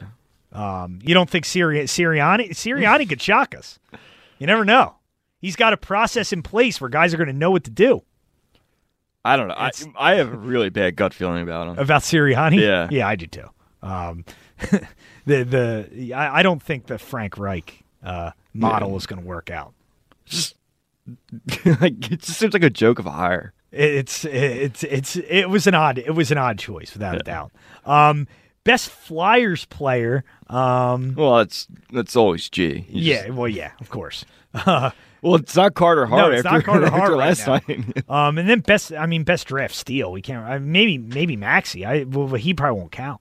or Joe, maybe Joe. Yeah, well, we'll save the rest for for for tomorrow to to guess the rest. Well, those. you brought it up. the rest of the Levi's. I know. I was looking at the uh, at the Tuesday ones, and the, the, some of them you can't really look at for next year. Like best draft steal, we can't predict that unless you know how he somehow finds a way to go up to one and get Trevor Lawrence. Well, I mean, to me, like Jalen Hurts should qualify for that. Like if he's like because we he wouldn't have won it last year. We wouldn't we wouldn't have had enough time. Yeah, that's interesting. So maybe we'll. that's interesting. So maybe we should uh, let let these other drafts be eligible as well for next year. Uh, Yeah, when you're going up against There are rules. We can- Tyrese Maxey was a nice steal, but going up against 20 years of, of drafts, that's not really fair to him. Right. So fair enough. Yeah. So that'll do it for the show uh, today. We will be back on tomorrow. Tuesday. Um, there you go. Back on Tuesday. Um, so uh, we'll continue uh, with the Levi's. I'm very interested to see who's going to win these Levi's. I'm I'm excited for best trade. That's the one uh, that that I'm most most interested in that's being announced on Monday. So uh, we'll discuss that. We'll obviously have more Eagles topics uh, to dive into and what they should do in the draft. We didn't get into what they should do with the six pick tonight, so we'll do uh, a lot with that tomorrow as well. Um, and check in on spring training, Philly spring training. We we're, we're more of a giant show, uh, but we'll dive into Philly Philly spring training uh, tomorrow as well. Thanks to Mike Angelina for producing. I'm Tom Kelly, Sports Radio 94 WIP.